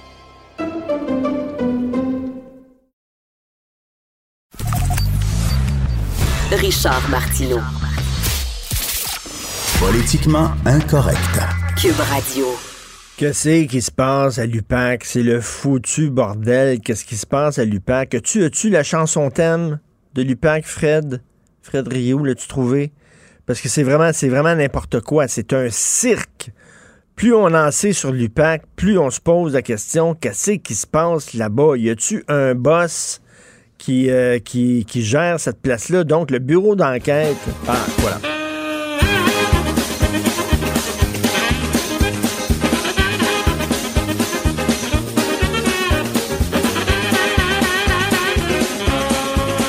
Quand tu rentres dans le bureau de l'UPAC, c'est ça qui joue. C'est le meilleur thème musical à avoir été inventé au monde. Le thème de Benny Hill. Je capote sur ce thème-là, mais c'est vraiment c'est vraiment l'UPAC. On va en parler avec François Doré, policier de la Sûreté du Québec à la retraite, qui a aussi collaboré avec Interpol. Salut François. Bonjour Richard. Trouves-tu que c'est une bonne toune, ça, pour euh, présenter l'UPAC? Écoute, j'en ai une autre en tête, mais je pense pas qu'on est là pour parler de ça. En, attendant, je vais, te la laisser. C'est la Bénéil, là. Tu l'as déjà fait jouer. Oui, elle est bonne. Mais j'en ai une autre en tête. OK. Tu peux nous la dire? Faut tout de suite. OK. ben, écoute, écoute. Dueling Banjos. Je te laisse aller avec ça. Dueling Banjos, ben oui, c'est la tune de Délivrance, le film Délivrance. Et voilà. Et voilà. Ben oui, tout à fait. Alors, on apprend le, bureau d'enquête qui nous apprend que l'enquêteur qui enquêtait sur Nathalie Normando respectait pas les règles de déontologie. Il faisait un Bon, lui a été puni, il y a eu des sanctions contre lui, puis en même temps, l'enquête contre Guy Wallet, qui était une enquête qui était vraiment orienté, c'est-à-dire on aurait, on aurait mis Guy Wallet dans, dans Mire en disant trouve-moi des preuves, n'importe quoi, mais on est sûr que c'est lui qui a stoulé ce qui se passe à l'UPAC. Écoute, euh, les gens regardent ça, ils ont perdu confiance en police. Ben, ils ont perdu confiance. J'ose espérer que non, parce qu'il doit avoir un boss à l'UPAC ce matin que même si dans une chaise temporaire, il doit dire, regarde, faut que ça se passe comme faut. Euh, Qu'est-ce qui se passe à l'UPAC chaque fois qu'il y a une sortie comme ça journalistique? qui nous dit bon, euh, un policier a été déplacé, un autre a été réprimandé, un autre a été suspendu. C'est sûr que c'est le reste de la gang qui paye pour ça. Euh, ah J'ai entendu, j'ai entendu des commentaires cette semaine disant que l'IPAC avait fait bonne figure sur la scène municipale au niveau des enquêtes. Sur la scène provinciale, c'est autre chose, on, s'entend. Mais euh, non, il y en a d'autres qui continuent et qui sont découragés ce matin, j'en suis sûr. Hey, Martin euh, Prudhomme, là, Martin Prudhomme, on l'a laissé entendre qu'il avait peut-être même posé des gestes, peut-être de nature criminelle. sais, on a laissé entendre toutes sortes d'affaires. On a laissé flotter un, nuage noir euh, au-dessus. On l'a marqué là, vraiment avec un X dans le front. Et là, ça fait oh, six mois que ça fait six mois que Martin Prudhomme ne fait plus rien. Sa réputation est entachée. tu te souviens Jacques Chagnon, le président de l'Assemblée nationale qui avait dit concernant Guy Ouellet qu'on accuse ou mhm. qu'on s'excuse, mais c'est la même affaire envers Martin Prudhomme, euh, François, qu'on accuse Martin Prudhomme ou alors qu'on s'excuse. Ben, c'est ce qui devrait être fait parce que sinon, la pratique, ça devient on va orienter les, les enquêtes vers quelqu'un, on va prendre des mesures temporaires, mais tu sais, au bout de six mois, le, temporaire devient permanent. Ben oui. Excuse-moi, excuse-moi, mais je suis pas sûr qu'il y a bien, bien des gens qui pensent que Martin Prudhomme va retourner à la sûreté. Euh, mais, qu'est-ce qu'il a fait? Mais qu'est-ce qu'il a fait pas correct qu'on le dise? Ben, c'est un peu, puis je reprends des paroles que tu as dit tantôt, Jacques Chagnon, qu'on accuse ou qu'on s'excuse. Les enquêtes, ça prend du temps, oui. Euh, sauf que quand tu regardes au fin creux, fin fond de ça, Martin Prudhomme, euh, les autres, les Lafrenière, sa femme qui est la fille, son, en tout cas, le genre. Ben euh, oui. est-ce, que c'est une espèce de vision, euh, genre vision tunnel? Il n'y a, que ça, que ça, que ça. Mmh, quand, mmh. On manque, quand on manque notre coup, ben là, c'est tout le monde qui paye pour. Une vision tunnel, c'est-à-dire qu'on est sûr que c'est Gouelette, on focus sur Gouelette, on veut rien savoir d'autre, on voit pas ce qu'il y a autour, on focus sur lui, on en fait quasiment une obsession, et finalement, euh, on dit quasiment, écoute, il faut que tu l'accroches, ce gars-là, il fait n'importe quoi, mais on est sûr que c'est lui, c'est pas une façon de mener une enquête, ça pas nécessairement. Et je te rappellerai que dans ce dossier-là, il y a quelqu'un qui s'est servi du téléphone cellulaire d'une autre personne, qui lui aussi n'est plus euh, ni à l'UPAC ni à la Sûreté, qui a appelé Guy Wallet, qui a fixé un rendez-vous. Il y a d'autres personnes qui ont été tassées, d'autres personnes qui ont été soupçonnées.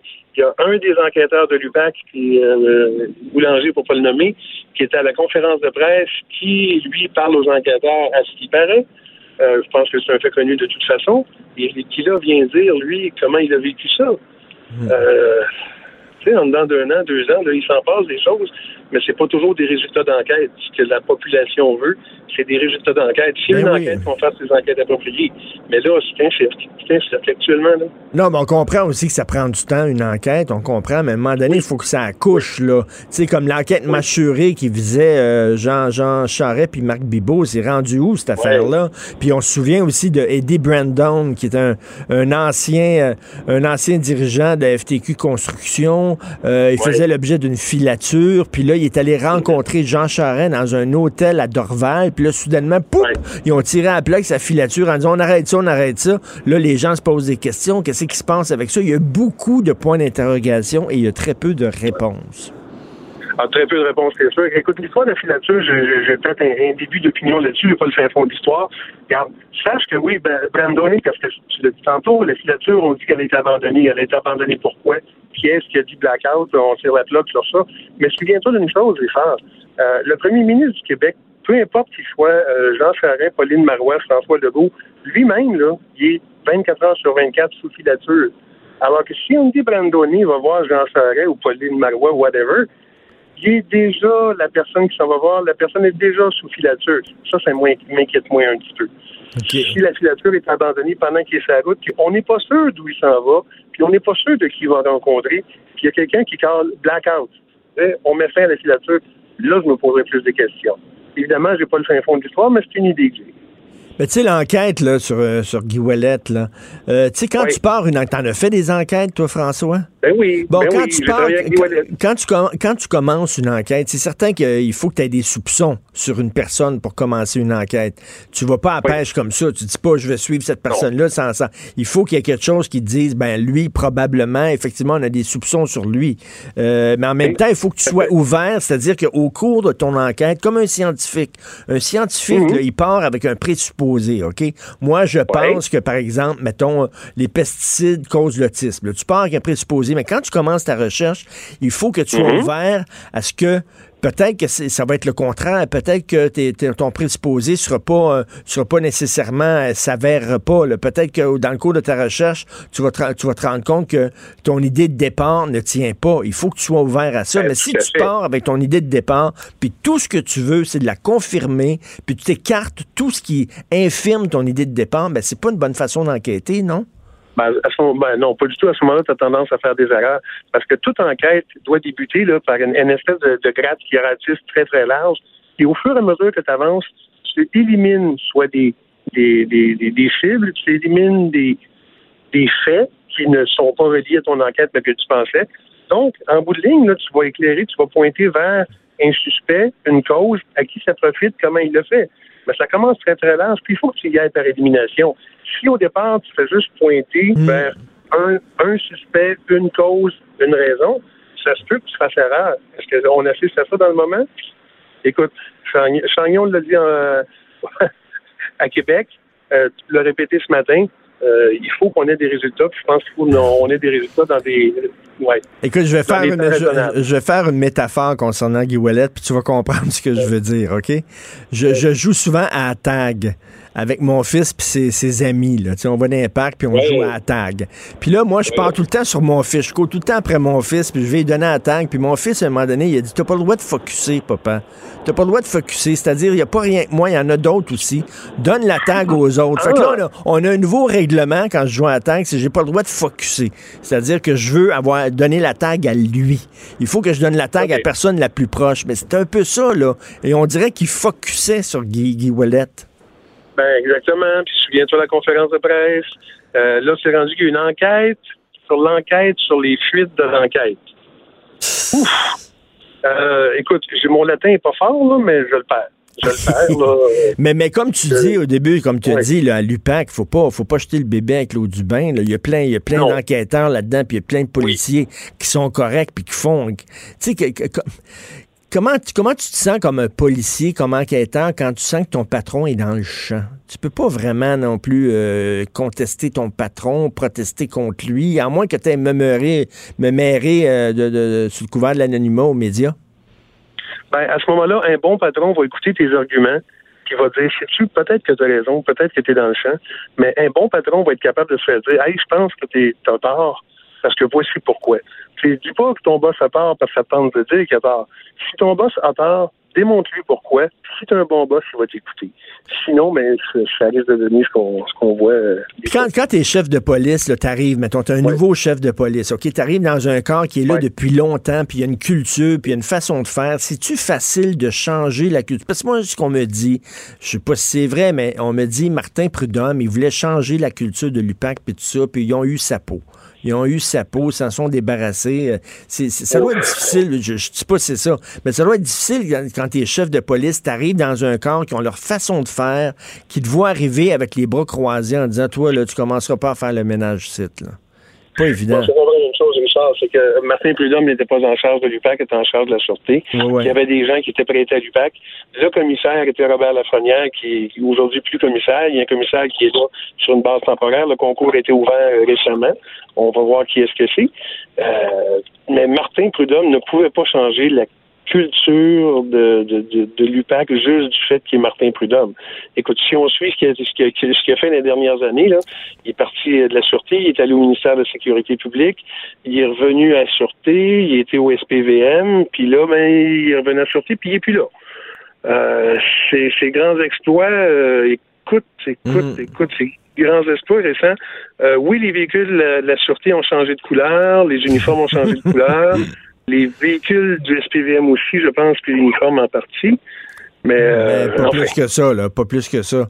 Mais là, là, est-ce qu'il faut, est-ce qu'il faut, influence, là, euh, est-ce, qu'il faut démanteler l'UPAC puis partir ça sur un nouveau nom avec une nouvelle gang puis tout ça, là, c'est-tu fini, c'est-tu brûlé complètement? Absolument pas, absolument pas. D'après moi, l'UPAC c'est pas fini. Si on met un leader qui est capable de puis passe-moi l'anglicisme, si on met quelqu'un qui est capable de gérer la boîte, qui est quelqu'un qui est capable d'aller chercher euh, l'actif de ça, puis de, de, le faire travailler dans un but commun, parce que les gens forts s'entourent de gens forts pour pouvoir persévérer, pour pouvoir continuer.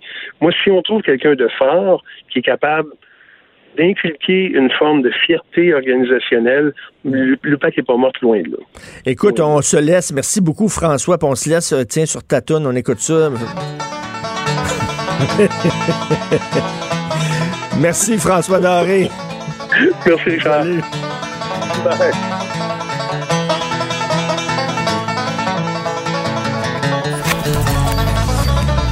Richard Martineau.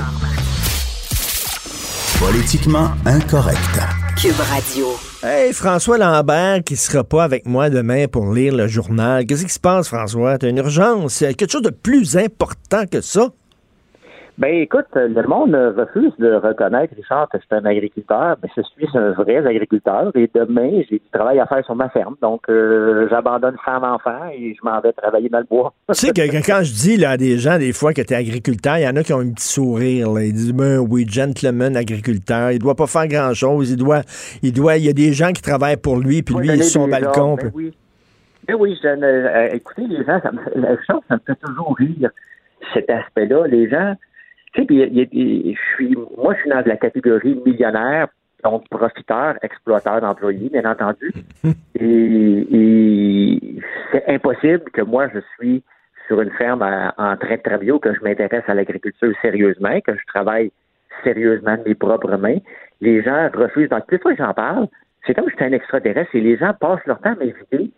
Ben, viens voir ma ferme, tu vas voir qu'on travaille fort. Ben oui, on travaille fort. Tous les entrepreneurs que je connais, peu importe le domaine, ils travaillent fort. Les entrepreneurs travaillent fort. Le gars de voiture, là, il peut pas travailler quand il pleut. Il travaille fort aussi. Euh, n'importe qui qui veut réussir sa vie, tu travailles fort, Richard, pour trouver des textes. Tout le monde travaille mm. fort si on veut réussir sa vie. Si on, ne veut pas réussir notre vie, on reste assis, puis on attend que les autres nous servent. Mais toi, toi, c'est-tu un, un hobby, ta ferme? C'est-tu au lieu, au lieu de faire, je sais pas, des, des, des tours Eiffel avec des cure-dents, tu fais ça?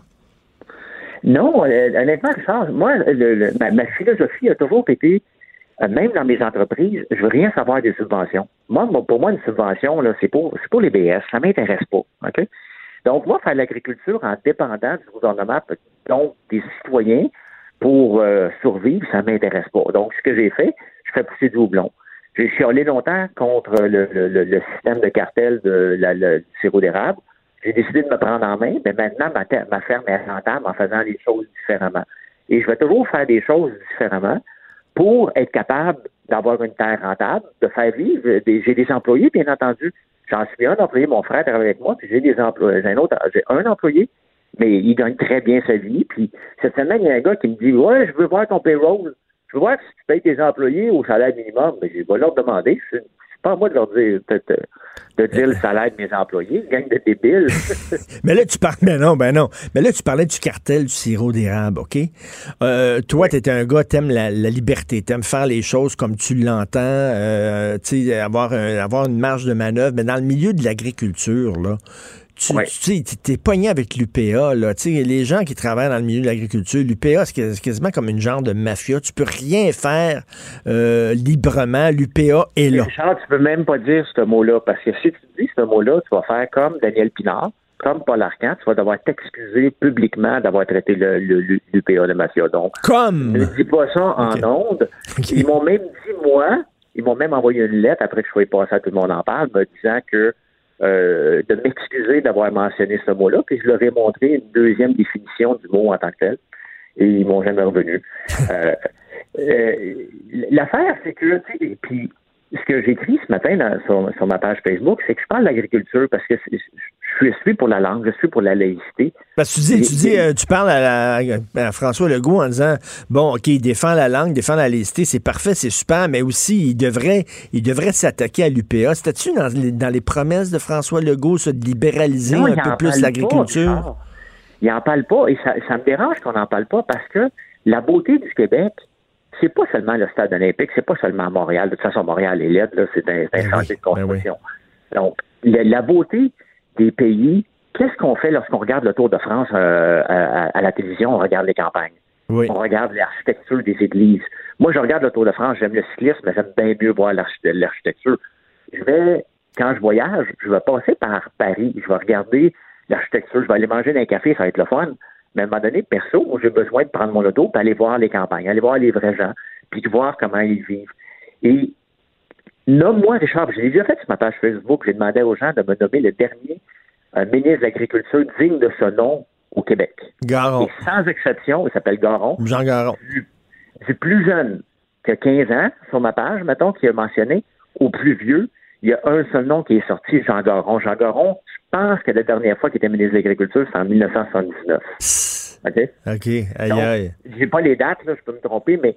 Et il a mis des choses en place qui doivent être revues, comme la loi de protection de, du, euh, la protection du euh, territoire agricole. Il a mis, des, il a mis des, bonnes, choses en place, mais ça me dérange qu'aujourd'hui, on ne prend pas l'agriculture au sérieux alors que nos campagnes se vident. Écoute, mais c'est très, très bon. C'est très bon ce que tu dis. On est-tu on est prêt au Québec pour un mouvement qui est comme celui des Gilets jaunes? Les Gilets jaunes en France, c'est des gens justement des campagnes, des périphéries qui ont descendu à Paris puis qui ont dit là, là arrêtez de penser rien qu'à Paris, puis arrêtez de penser rien qu'à Lyon, pour aux grosses villes. Christy, la France, c'est pas rien que ça. La France, c'est nous autres aussi. Puis vous parlez pas de nous, puis vous nous oubliez. C'est la même chose ici. Bien, c'est parce que exactement. Puis les agriculteurs, ce qu'ils font, ils vont aller voir l'UPA pour chialer. Mais l'UPA, là, c'est pas un ministère, c'est un syndicat. il va falloir à un moment donné qu'ils comprennent leur rôle de syndicat et non pas de dirigeant de l'agriculture au Québec.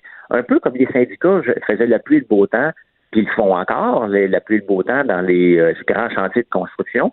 C'est pas eux autres, c'est quand la loi a passé avec, euh, comment elle s'appelle, la, la, la, rousse, là, qui, euh, dans le domaine de la construction, la commission... Euh, oui, oui, oui. Oui, oui, oui. il appelait le pitbull ou le. Ben oui, qui avait pris de, de, front le, le, le, le, gars de la FTQ, là. Oui, oui. Je l'oublie, mais tu sais, il est temps que ça se passe un peu la même chose au Québec. Le ministre des Écoutes, c'est le fun agricole, on va, le, PA, on va travailler ensemble, mais les directives vont venir du gouvernement et on va prendre le mouvement agricole sérieusement. On va s'autosuffire et on va arrêter de subventionner. On va regarder qu'est-ce qui est rentable de produire mais, Mais, mais tu as, raison. Il faudrait, il faudrait que, exactement comme elle, cette ministre-là, euh, qui avait regardé le gars dans les yeux, puis qui a dit, elle a dit à peu près, c'est pas vous qui menez, vous êtes un syndicat, nous autres, on est le gouvernement, c'est nous autres qui mènent. Euh, ça, c'était quand les libéraux étaient au pouvoir. Ça prendrait quelqu'un comme ça, comme un ministre de, de, de, l'Environnement ou de l'Agriculture, excuse-moi, qui regarde dans les yeux l'UPA en disant, c'est pas vous autres, vous êtes pas dans un ministère, vous autres, là. C'est nous autres. Mais tu sais, Richard, ça n'arrivera pas avec le ministre actuel, puis c'est pas que j'en veux pas, je le trouve juste pas leader. Regarde, le premier discours qu'il a fait, le premier discours qu'il a fait lorsqu'il était ministre, tu sais ce qu'il était? La semaine avant de faire son discours? Il était dans les bureaux de l'UPA en train de préparer son discours qu'il va présenter à l'UPA. Faut le faire. Hein? Faut le faire. Dans les bureaux de l'UPA? C'est ben trop, euh, c'est une proximité, là, too close for comfort, comme on dit en anglais. Ben oui, mais tu sais, c'est ça un peu l'agriculture au Québec. On va voir l'UPA, l'UPA nous dit au gouvernement quoi faire, et le ministre, tu sais, le ministre, la montagne, son fait d'armes, c'est d'avoir congédié un sonneur d'alerte et le, sur des suppositions, parce qu'il avait clairement dit j'ai un feeling ben qui, est un, qui, est pas, qui est pas bon, et il est obligé de le reprendre. C'est son fait d'armes en un an, Richard. C'est pas normal. Ce n'est pas normal. Tu sais, puis la laïcité, on est pour ça, je suis pour ça pour la protection de la langue française. Mais tu sais, lorsque Pauline Marois vient nous faire la morale sur la protection de la langue française, alors que 20% des gens au Québec sont allophones, parfait, il faut les intégrer. Mais quand une, première ministre ne parle même pas un mot anglais, c'est pas respecter quand même 20% de la population non plus. On peut protéger notre langue sans ne pas en apprendre un autre. Nos jeunes apprennent l'anglais. C'est vrai, c'est vrai. On se souvient de Pauline Marois. Pauline Marois, euh, don't be inquiète. Tu te souviens, elle avait dit ben ça à une journaliste anglophone. Don't be inquiète. Donc, tu sais, elle n'est pas, pas, capable de parler. Euh, de parler. D'ailleurs, en passant, c'est euh, l'hystério la ministre qui regardait, euh, c'est ça, c'est l'hystério, la ministre qui regardait en face le, gars de la FTQ. Donc tu dis, mais, mais ok, je veux revenir à l'agriculture. C'est vrai que c'est un, un, angle mort, on n'en parle pas. Pourtant, Christy, demande à n'importe qui. ce qui fait la beauté du Québec, c'est justement la campagne. Ben, regarde, en ce moment, Richard, c'est le temps des vendanges. Le monde va dans le coin de Donham, dans l'esprit. Le domaine du, vignoble, du vin, n'est pas subventionné. OK? À part peut-être des petites subventions à gauche, à droite. Mais on subventionne le maïs full pin, on subventionne le soya au maximum. C'est sûr que les règles ont changé, c'est plus difficile. Mais pour moi, c'est pas ça de l'agriculture. Même si j'avais une entreprise, comme là, regarde, on fait, je vais faire une autre parenthèse, Capital Média qui va avoir de l'argent, tous les médias qui vont avoir de l'argent full pin, ça va être annoncé on va débourser 80 à 100 millions. c'est juste de mettre un plaster, c'est pas rentable. Donc, il va falloir trouver une solution pour que ça soit rentable. L'agriculture, si ce qu'on sent en ce moment, on se bataille contre le Brésil pour vendre notre maïs, peut-être qu'on ne devrait pas produire du maïs ici, puis on devrait regarder qu'est-ce qui est bon à l'international? Ça, me fait, ça me fait penser au dernier livre de, Michel Houellebecq, le Sérotonine, où il parle justement de la misère des agriculteurs. Puis à un moment donné, il y a un fermier qui est tellement écœuré, là, parce qu'eux autres, ils se battent contre le dumping euh, du Portugal qui, qui vendent leur lait moins cher, puis le dumping de tel autre pays avec l'Union européenne. Puis eux autres, ils sont en train de mourir, les agriculteurs français. Le gars, il décide, lui, de prendre les armes, puis de, de, de, de, faire un genre de mini-révolution. C'est ça, là. À un moment donné, on a besoin, il faut prendre soin aussi de nos agriculteurs. Déjà que c'est pas facile. Et on le sait, il y en a beaucoup de fermiers euh, qui n'ont pas de relève. Leurs enfants, ça leur tente plus de prendre la ferme. Il y en a qui se suicident, il y en a qui font des dépressions. La, problématique, elle est là. Ben, c'est sûr que n'importe quelle entreprise est difficile à gérer. Mais la problématique de pas de relève a été créée par les agriculteurs eux-mêmes. Ils se sont créés un système de quotas que ça coûte 25 000 le litre. Hmm. Leur ferme vaut en moyenne 2 millions de dollars. Le jeune qui commence en agriculture, qui est à l'IPA, qui a fait ses études, il n'y a pas de maudite ferme. Il faut qu'il achète en partant une ferme de 2 millions de dollars. Très peu de gens vont y prêter. Donc, à un moment donné, ils sont obligés de vendre à qui? Ben, à un moment donné, c'était les Suisses qui venaient tout acheter ici. Parce que personne n'était capable d'acheter. Et là, les plus petits, les petits producteurs de 50 places, disparaissent parce qu'ils n'ont pas, pas de relève. Donc, c'est qui qui l'achète? C'est le voisin qui en a 75, il devient un grand producteur de 125. Les rangs sont vides en ce moment. Il y a très peu d'agriculture. Puis, tu sais, c'est niaiseux, Charles, mais euh, dernièrement, une, euh, les, gens ont demandé d'avoir plus que 99 poules pondeuses au Québec. On n'a pas le droit d'avoir plus que 99 poules pondeuses au oh Québec. OK. 100 poules pondeuses, tu brises la loi. ça n'intéresse pas personne. Donc, à 100, poules pondeuses, à 120, Charles, là, un peu, là, à 120, puis ça a déjà fait les journaux, les gens du gouvernement vont débattre de, de, l'UPO, whatever, de la, de la clique, là, vont débarquer chez vous avec un déchiqueteur, puis ils vont déchiqueter 20 poules vivantes d'un coup pour dire, tu t'as pas le droit d'en avoir plus que 99, ça reste en Non, c'est une joke, ça. C'est vrai? Non, non, non, c'est arrivé. C'est arrivé, là. C'est pas le cas. Mais si quelqu'un nous écoute puis qui, qui, qui, qui a le cas, sortez-le. T'as pas le droit d'en avoir plus que 99. Mais 99 poules, là, 99 heures par jour, mettons 80, 90 pas. Tu peux pas faire vivre une, petite fermière, un petit fermier qui va vouloir en vivre. Parce que c'est pas tout le monde qui veut être multimillionnaire de la ferme. Il y a des familles qui ont juste le goût d'aller vivre en campagne pour avoir la paix et d'en vivre en menant quelques poulets, des ben poules pour vendre les œufs. Puis c'est bien correct, c'est noble. Ils vont avoir un salaire en moyenne de 20 000, 30 000 par année. Mais pour ça, ça prend au moins 300 poules. Ils ont demandé d'avoir 300 poules. On dit non. Pourquoi? Parce qu'on veut protéger les gens qui ont des quotas. Mais tu sais, il y en a. Mais, là, écoute, là, c'est tout le temps qu'il nous reste. mais il y, a le gouvernement qui, qui, va se tenir debout devant l'UPA parce qu'on a créé un monstre avec l'UPA. On leur a donné plein de pouvoirs. il n'y en aura pas. Il n'y a personne qui va se tenir debout devant l'UPA. C'est impossible parce que euh, se tenir debout devant l'UPA, ça veut dire accepter de recevoir des voyages de fumier J'aurais aimé ça me présenter monnaie en, en politique, être ministre de l'Agriculture, mais leur demander de ne pas venir me porter mon fumier à Outremont, à ma ferme. Parce que c'est ça qu'ils font, là. Ils menacent comme ça, là, en dompant du mais fumier. ils menacent, ils le font. Ils font. Ils l'ont fait. Ils l'ont fait d'argent Charest, by the way, là. Ils l'ont fait, ils l'ont fait, ils l'ont fait tout le monde, là. C'est ça. Ben, François, euh, c'est super bon ce que tu as écrit. Allez lire le statut Facebook de François Lambert. Écoute, tu vas me manquer demain, mais on se reprend la semaine prochaine pour le journal. Parfait, ça. Salut, bon houblon. Merci François. Vous écoutez Politiquement Incorrect. Pour nous rejoindre en studio. Studio à commercial cube.radio. Appelez ou textez. 187 cube radio. 1877 827 2346. Politiquement incorrect. Nous vivons à une époque où les théories du complot fleurissent, on le vent dans les voiles. Hier, je discutais avec un gars un gars là, qui a un doctorat, là, OK, là, c'est pas n'importe qui, puis qui me disait, ben, premièrement, salut Alexandre Moranville-Ouellette. Ben, bien le bonjour Richard. C'est notre chroniqueur, euh, notre chroniqueur sur les théories conspirationnistes. Euh, chaque semaine, tu nous présentes une nouvelle théorie. On a eu les flat earthers, ceux qui croient que la Terre est plate. On a eu euh, la semaine dernière... Les reptiliens. Les reptiliens.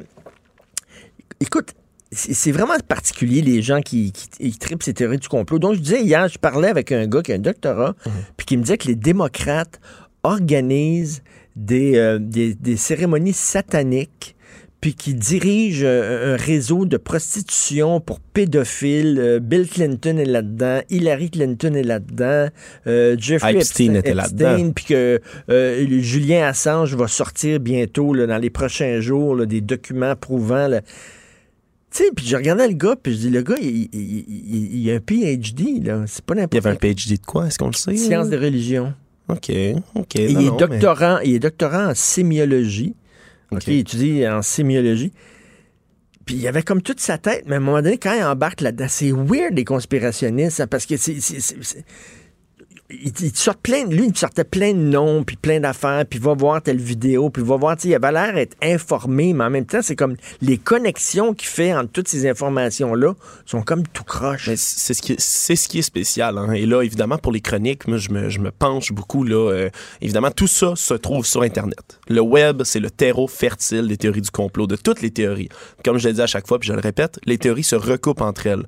Quelqu'un qui croit une théorie va souvent en croire une deuxième. Parce qu'une fois que tu te dis l'impossible est possible, toutes les théories peuvent se Toutes les théories peuvent. Parce que, évidemment. parce, que, parce que le pire, ils vont arriver en disant oui, mais tu regarde, par exemple, euh, la CIA a fait des expériences sur des gens avec du LSD. À l'époque, c'était une théorie du complot.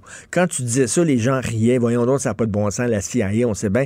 Effectivement. Et c'était vrai. C'est vrai, puis c'est à McGill. C'est ici, c'est oh chez nous, ça s'est passé. Donc, les autres vont tout le temps dire regarde, on, tu riais de ces théories du complot-là, mais ça s'est avéré. Donc, ma théorie du complot aussi n'est pas plus folle. Mais les, les, les, raisons comme ça pour confirmer justement ses, ses propres, euh, ses propres idées sont toujours évidemment là. C'est difficile à contrer. Évidemment, tout le monde. Ça s'est déjà arrivé, alors ça peut réarriver.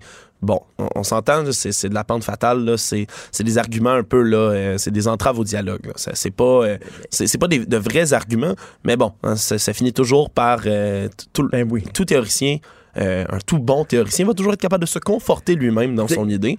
et puis lui, il m'a dit, l'affaire, c'est sataniste puis les démocrates, il m'a dit, tu vas voir, ça va sortir, puis là, évidemment, ça sortira pas, puis il va me dire, ah, ah, c'est la preuve qu'il y a un complot. Et ça, ça Parce que c'est pas sorti.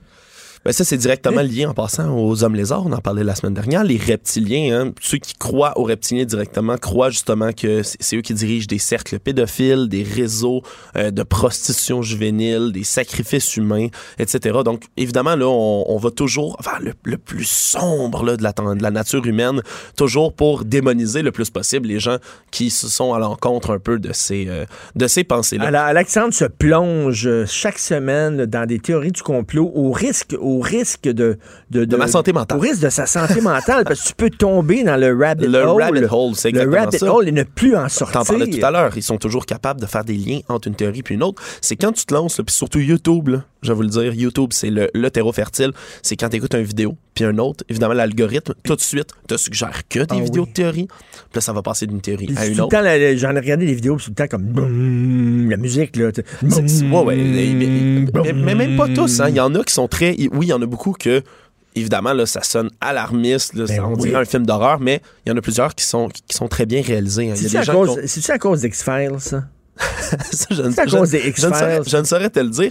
Mais c'est ce qui m'a amené à me pencher aujourd'hui. D'ailleurs, je voulais passer sur d'autres théories plus, euh, plus impressionnantes, si on peut le dire. Les plus, chemtrails. Euh, mais, aujourd'hui, les, chemtrails. C'est ça. Les deux premières, c'était farfelu. Là. Les, les, les, flat earthers puis les reptiliens. Là, tu dis, OK, c'est complètement flyé. Mais les chemtrails, les fameuses là, euh, traînées blanches dans les avions, derrière les avions, là, tu dis, ben peut-être qu'effectivement, c'est peut-être c'est moins fou, c'est moins farfelu. Là. On parle pas de monstres puis de dragons, puis tout ça. Tu dis, ben, peut-être qu'effectivement, il y a quelque chose là. Ben, c'est quoi les maudits chemtrails? alors, les chemtrails, Chemtrails, c'est un mot valise pour chemical trails, une, une, condensation des deux mots, si on veut, puis qui remplace et qui s'oppose évidemment à contrail, contrail qui est un autre mot valise, un, mot vraiment utilisé pour condensation trail, qui est la traînée de condensation qui est laissée derrière les avions. Si vous regardez un avion qui passe surtout à très haute altitude, c'est là qu'on les voit, parce qu'en haut de 8000 mètres euh, d'altitude, lorsqu'un avion vole, c'est là qu'il laisse le plus souvent les longues traînées blanches qu'on va voir, parce que à cette altitude-là, il fait très froid. Donc, la condensation des turbines, des tuyères, des moteurs, ça sort extrêmement chaud vers une air qui est très, très froide. Et à ce moment-là, on va voir cette longue traînée de condensation-là. Moi, c'est ce qui m'a surpris parce que oui, que ce soit celle qui peut sembler la plus crédible, parce qu'on la voit, je peux comprendre. Mais d'un autre côté, la science fois après fois, est capable d'expliquer et de démystifier cette théorie C'est de l'air chaud, c'est de l'air chaud, très chaud qui sort des turbines. Parce que les moteurs fonctionnent à plein. C'est super froid. Le choc des deux fait de la condensation, fait ces traînées blanches-là. Point final, Mais sortez dehors l'hiver, euh, soufflez bien fort, il y a de la buée qui sort. C'est de la condensation. C'est le truc le plus simple. Les autres disent que c'est quoi?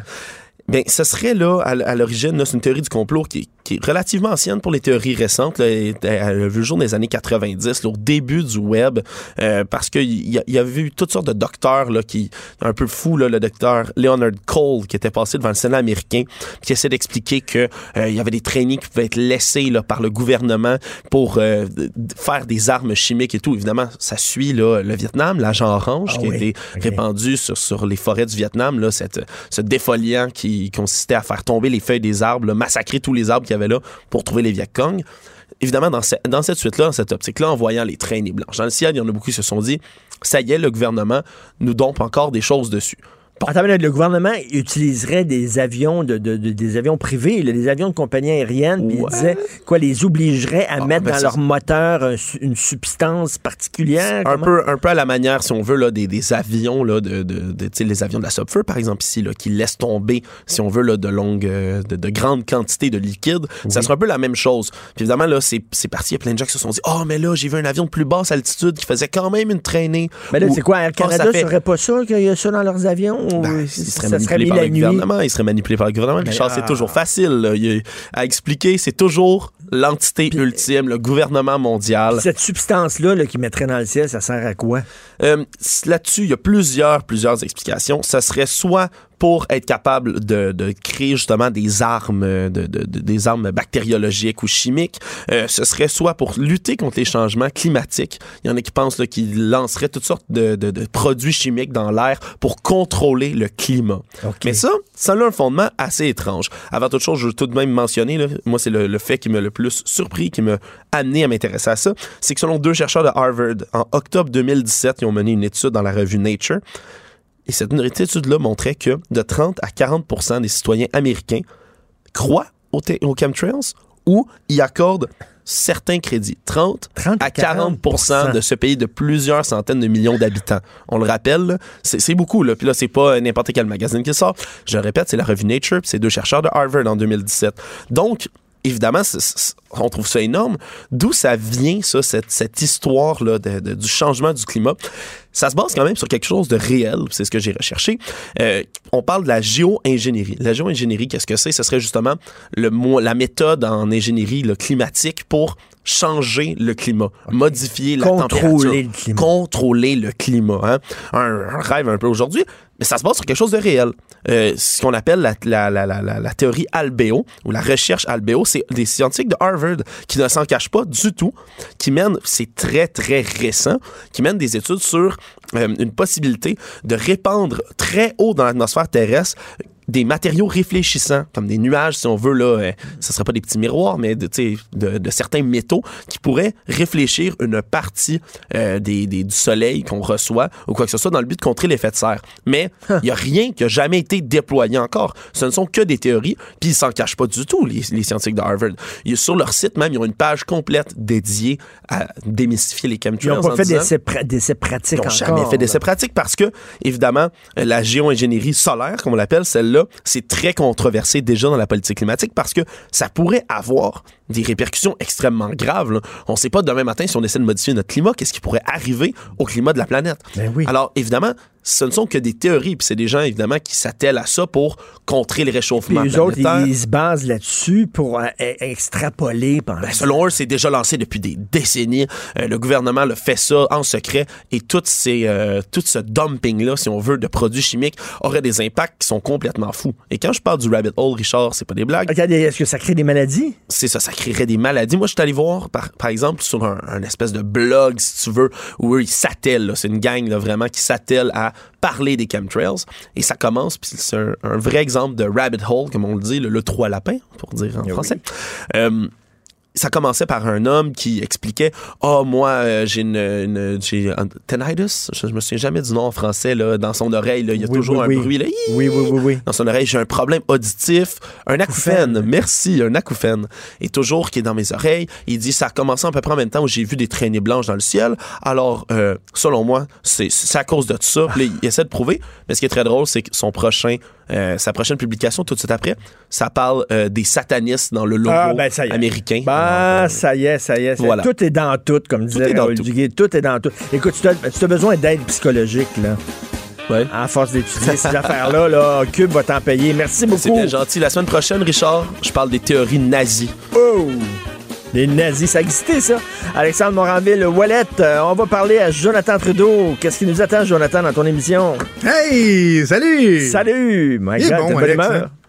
Hein? Oui, il, est, excellent, Alexandre. J'aime ça entendre ces, théories de la conspiration. Hey, j'ai une question pour toi avant de, dire de quoi je vais parler. Euh, est-ce que, comme moi, tu raffoles d'un bon suceur cuivré?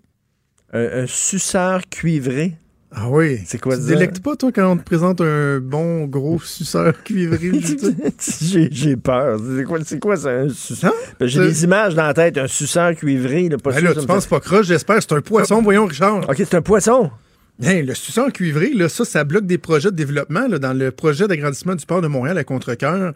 Étant donné que le suceur cuivré est en voie d'extinction, c'est en train de bloquer le nouveau projet de terminal, tout comme on dit ce matin dans la presse que le bar rayé une espèce considérée comme en voie de disparition pourrait bloquer ou en tout cas mettre des bâtons dans les roues du projet troisième lien, là, ah. sans oublier la Renette, la Renette Faugrillon, hein, qui a scrappé un projet de développement, ça arrive tout dans la région de Montréal. À ce prix qu'on ait priorité aux bonnes places, pareil. Hein?